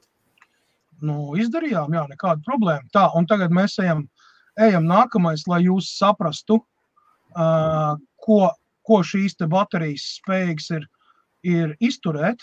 Jā. Uh, nākamais ir mehāniskais tests, jeb uh, tests uz mehāniskiem bojājumiem. Uh, Tūlīt tās mēs palaižam kopīgot. Kas par? Pagaidiet, es neredzu neko, skatieties. Ar cirvi baterija tiek sista, uzlādēta, redziet? Skatieties. Jā. Ūdens ir tūmā drošības pēc gadījumā, kas rekorda cirvi. Uh mhm. -huh. nu, tas ir filmēts ar telefonu, bet nu, rekordā parādās kaut kāda neliela dūmiņa. Redzi, ja? Bet nekas nenotiek ar bateriju. Nekas pilnīgi. Tātad tiek imitēts kārtīgs mehānisks bojājums. Ar astu priekšmetu caurdurta, caursista, ja? un, un, un nekas nenotiek lai jūs saprastu, cik drošas ir tās baterijas, kuras es lieku iekšā mašīnā. Jā, viņas ir šeit, re, kur, re, kur viņas ir. Te ir savienot, te ir 25 gabals jau savienots kopā. Jā, jā 5. Jā. Mm. Tās ir, šīs ir jaunās paudzes MNC baterijas, ja, tips, ja, kuras ir speciāli izstrādātas elektroautomobiļiem, un tā ir nākamā paudze baterija. Tās nav 18650 uh, laptop baterijas, ko Tesla, uh, nu, ne laptop, bet, nu, cilindriskās baterijas, ko Tesla izmanto. Uh, tas ir, tās pat nav LG chemistry baterijas, kas man bija pirms tam no Volvo, kuras arī ļoti drošas. Tad šī ir jau nākamā ģenerācija, un tās ir Jā. pilnīgi jauns. Un, uh, Vēl vienu vien video parādīšu. Tūlītās, tā. Tagad mēs uh, mēģināsim. Jautājums, kas par vai tā baterija pēc pirmā video vēl bija lietojama vai nebija? Jā, viņi ir lietojami. Pēc tā testē? Jā, viņi ir lietojami. Ir? Tu to testu taisīji? Uh, pirmo testu taisīju, es otro testu man ar kolēģiem kopā. Nu, mēs tā kā esam vairāk. Pastāsti man, kā tu viņus savienoji. Tu biji tas cilvēks, kas salika iekšā. Jā, jā, ar krokodiliem. Ar krokodiliem, jā? Krokodili saucamie, nu speciāli. Ko man ir? Un cik ilgi bija, cik ilgs laiks pagāja, lai trīs, aiziet? Trīs minūtes. Trīs minūtes, lai viņš sāk degt, jā? Okay. jā. Un ar nu, cirvi. Tas ir vienkārši tas drošībai tādā ziņā, ka pārbaudīt. Kurš bija, un kurš bija cirvis ar cirvi? es atļaušos matīt. Tas nebija iespējams. Eksperimentu taisīt ar cirvi, paļaujoties tikai viens ķīnietis teica. Nē, sāksim ar to, ka tās nav ķīniešu baterijas. Ja? Jā. Tās ir korejiešu baterijas. Un kurš taisīja? Kurš taisīja? Uh, korejieši. Man kolēģis, taisīja, man kolēģis taisīja. Tas bija komentārā crash testā. Jā, Tur okay. crash tests, kur veids automobīļiem crash tests un vispār nu, inspekciju un tā tālāk. Viņi, viņiem tas ir jādara, saprot, lai varētu uh, certificēt un uh, likt viņus lietā, pieņemsim, nu, vai viņas ir drošas. Ja? Kas par, a, tu, tu gribētu pārliecināties par baterijas drošību ar, tevi dot sīri? Es ar to nodarbojos jau pēdējos trīs gadus. Nu, labi, ok. Ei, Tu, tu, tu, tu nesaprati, tu nesaprati. Es, es smējos par, par cilvēkiem un to uzticību. Labi. Rakstītām. Trešais, trešais, trešais klips. Paskatīties, cik uh, baterija ir spējīga izturēt īsavienojumu īslaicīgi, cik daudz ampērs viņi tur un tam līdzīgi. Ok. Skatāmies. Tā, kāpēc? Ah, o, tā, tūlīt tas. Ļoti labi. skatāmies, tagad šis te ir tā pati baterija, un mēs tagad rekur, rekur, rekur taisīso. Ja? Speciāli taisīso, krokodilu taisīso. Ja? Tātad 240, 300 ampēri iet cauri. Ja? Jebkur cita baterija litija pie tā visa. 300, 384. Ma- Maksimums mēs līdz 500 ampēriem dabūjām. Uh, parastā litija baterija jau būtu uzpūtusies un jau sprāgus. Jau. Redziņš klemmi karsē nežēlīgi. Ja? Jā, jā. Baterija, pati, baterija pati strādā tā, kā pienākas. Tas ir, lai jūs saprastu, ja, ar ko es nodarbojos paralēli, ja, ko es nekad laivā tā īpaši nerunāju. un viss. Es esmu baterija eksperts un es testēju. Lat- Latvijas ekspertiem un visiem laboratoriju īpašniekiem tā Lielbritānijā veids pārbaudas jaunām tehnoloģijām. Jā. Šudrā. Tātad uh, Raimondam atbildēja, atbildot, jā, tātad uh, šīs te ir nedegošās baterijas. Tas ir jauns standarts, kas ir uh, testēt, nu, samurai zūmu nevar var atved samurai zūmu ar gatu viennozīmīgi iztestēsim. Man ir vēl pulka, pulka baterijas, ko testēt, es ar to nodarbojos visu laiku. Man ir gre, military grade baterijas, jā, kuras, kuras, kuras veiksmīgi tiek izmantotas gan hoverboardos, mums, gan elektrovelospēdos, ko es būvēju palīdz. Un tā es tā kā, man ir backgrounds diezgan uh, interesants ar šām te baterijām un tam līdzīgām lietām. Un pavisam noteikti es zinu, ko es daru. Tas nav tā, ka es tā iedomājos, te kaut kāds, zini, kā youtuber tur kaut kādi, tur tā vai pamēģināsim tur kaut ko padarīt, un pēc tam brīnās, ja, ka notiek. Nē, nē, šeit viss ir. Kā, kam jūs šādas testus taisījāt? Uh, mēs taisām, lai varētu certificēt. Tad, kad tu sāc nodarboties ar biznesu, no to jau ir vajadzīga pārbaudītas vērtības. Tev, kur, kurš, tā, un kurš tādas testus pieņem? Labi, tad tagad, tagad liekam visu figņu malā. Es esmu bijis laboratorijā, kas par no, kurš tādu, es tā, tas ir tas vieglākais vārds. Ar Figņa. automobīlu pieregistrētu, elektroautomobīlu Lielbritānijā pie, pieregistrētu. Tev ir jāaiziet, tev ir jānosauc. Pirmkārt, komplektējušās daļas jāuzrāda, kādas, kas, Jā. Ko, kāda voltāža, viss. Tu vari taisīt automobīlu bez īpašām atļaujām līdz 144 voltiem.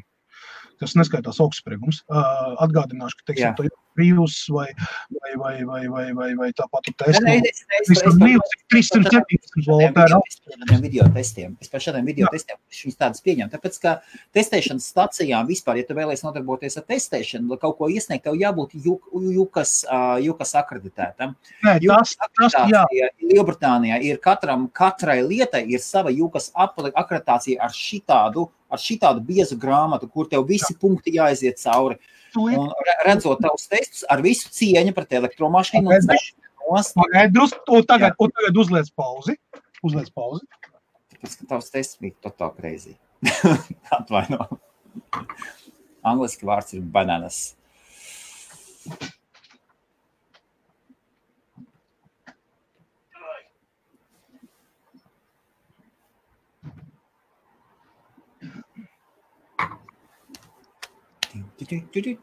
Kas par nāk, kaut ko rādīs.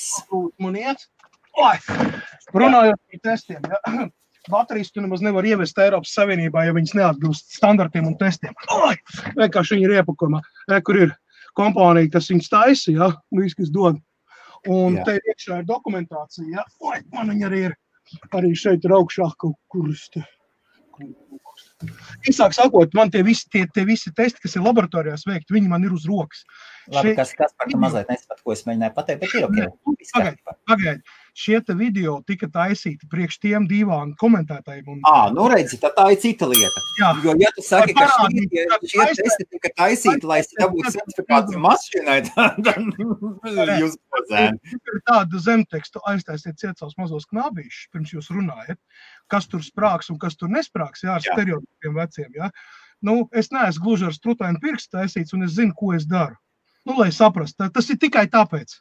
Jā. Nevis tur kaut kāda oficiāla laboratorija testē to. Jā, mēs, es veicu tādu veidu testus, lai parādītu cilvēkiem, ka uh, ir atnāk... tā saucamie YouTube testi. Viss kārtībā. Viss, viss klusas jautājums arī izsmelts ir. Atnāc, atnāk cilvēks jā. pie manis un saka, es gribu uzbūvēt elektrovelospēdu. Kādas baterijas tu man ieteiktu? Es saku, nu ir tādas baterijas, ir šitādas, un viss ir atkarīgs no maga biezuma un tavu vēlmēm. Jā, bet kā ar drošību? Es saku, nu, ir tādas baterijas, kuram ir tāda drošības pakāpe, ir tās baterijas, kuras tu vari izmantot. Viņas ir smagākas, viņam ir mazāk uh, elektro, tā, elektriskā density, tas ir uh, ietilpība uh, uz, uz kilogramu, jā, bet, bet, bet viņas ir daudz drošākas. Nu, un tad sākās variācijas par tēmu. Tad cilvēkam ir tā, ka kamēr tu viņam neparādīsi, saproti, ka rekur es viņu tagad pārceļu uz pusē, viņa nesprāgst. Jā. Viņš nesapratīs. Viņam pie kājas to papīru, viņam pie kājas tie testa rezultāti. Viņš nesaprot. Tas ir, tā ir tā YouTube publika, kas ir pieradusi, ka, ja YouTube tas nav, vai kaut kur, vai ne, vizuāli. Jā. Viss, man neinteresē to papīrīšu, man tas nemūt, viņam ir stereotips. Un, zinot, tas ir speciāli tādiem cilvēkiem parādīts. Nu, ja tu gribi, nu, lūdzu, nu, nu gribi pats izmēģināt, atbrauc ciemos, noliksim to bateriju, dragāk. sāksim ar to, ka uh, telefonos, lai labs jautājums, uh, telefonos tādas baterijas īstenībā liek. Tikai viņa jauda daudz mazāka. Uh, tas, kad uh, pieņemsim, ka mēs zinām, ka Galaxy Note, kurš tur sprāga gaisā un bija tur iPhone kaut kādam bija, tur bija tehnoloģiska kļūda pašam bateriju ražotājam. Ne jau bateriju tipā vai tas, bet tieši bateriju ražotāju nolaidības dēļ, kad separatoru nepareizi iepakoja, jeb, jeb to plāksnīti, kas izolē plus no mīnus. Ja, viņam parādījās iekšējais spiediens, iekšējā temperatūra. Viņš jau pārplēs. Un tajā brīdī, kad pārplēs, tur bija dzirkstele. Un tad, protams, ka radās tā flāma, nu, tas ir uzliesmojums, jo iz, strauji izdalījās gāze, un uh, litijas reaģēja ar skābekli ļoti strauji un izdalās papildus, tur, tur rodas tur vesela bu, buķeti. Ja? Uh, ja mēs runājam par, pieņemsim, NMC šīm baterijām. Viņas ir paredzētas lielai jaudai. Viņus nemaz nevar telefonos ielikt iekšā. Nē, nu, jūs gribat šī tik bieza telefona, kā 1610 Nokia, tur ķieģelīt, ja? vai Motorola, Motorola A6 2000, ja? tad jā, var, protams, būs, un viņš tur nedēļu strādās ja, ar vienu uzlādi. Ja? Bet šī gadījumā ne.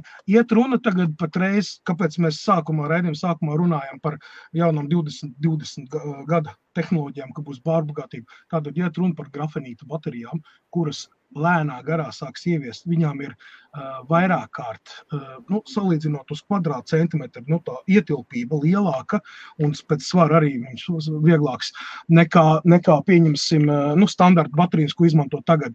Uh, jaunākie flagmaņi, kas nāks ārā februārī, martā, viņiem būs 5 un pat 6000 mAh baterijas pie tiem pašiem plāniem izmēriem. Tas tagad ir 4000, 4200, ja, nu, tādi lielākie.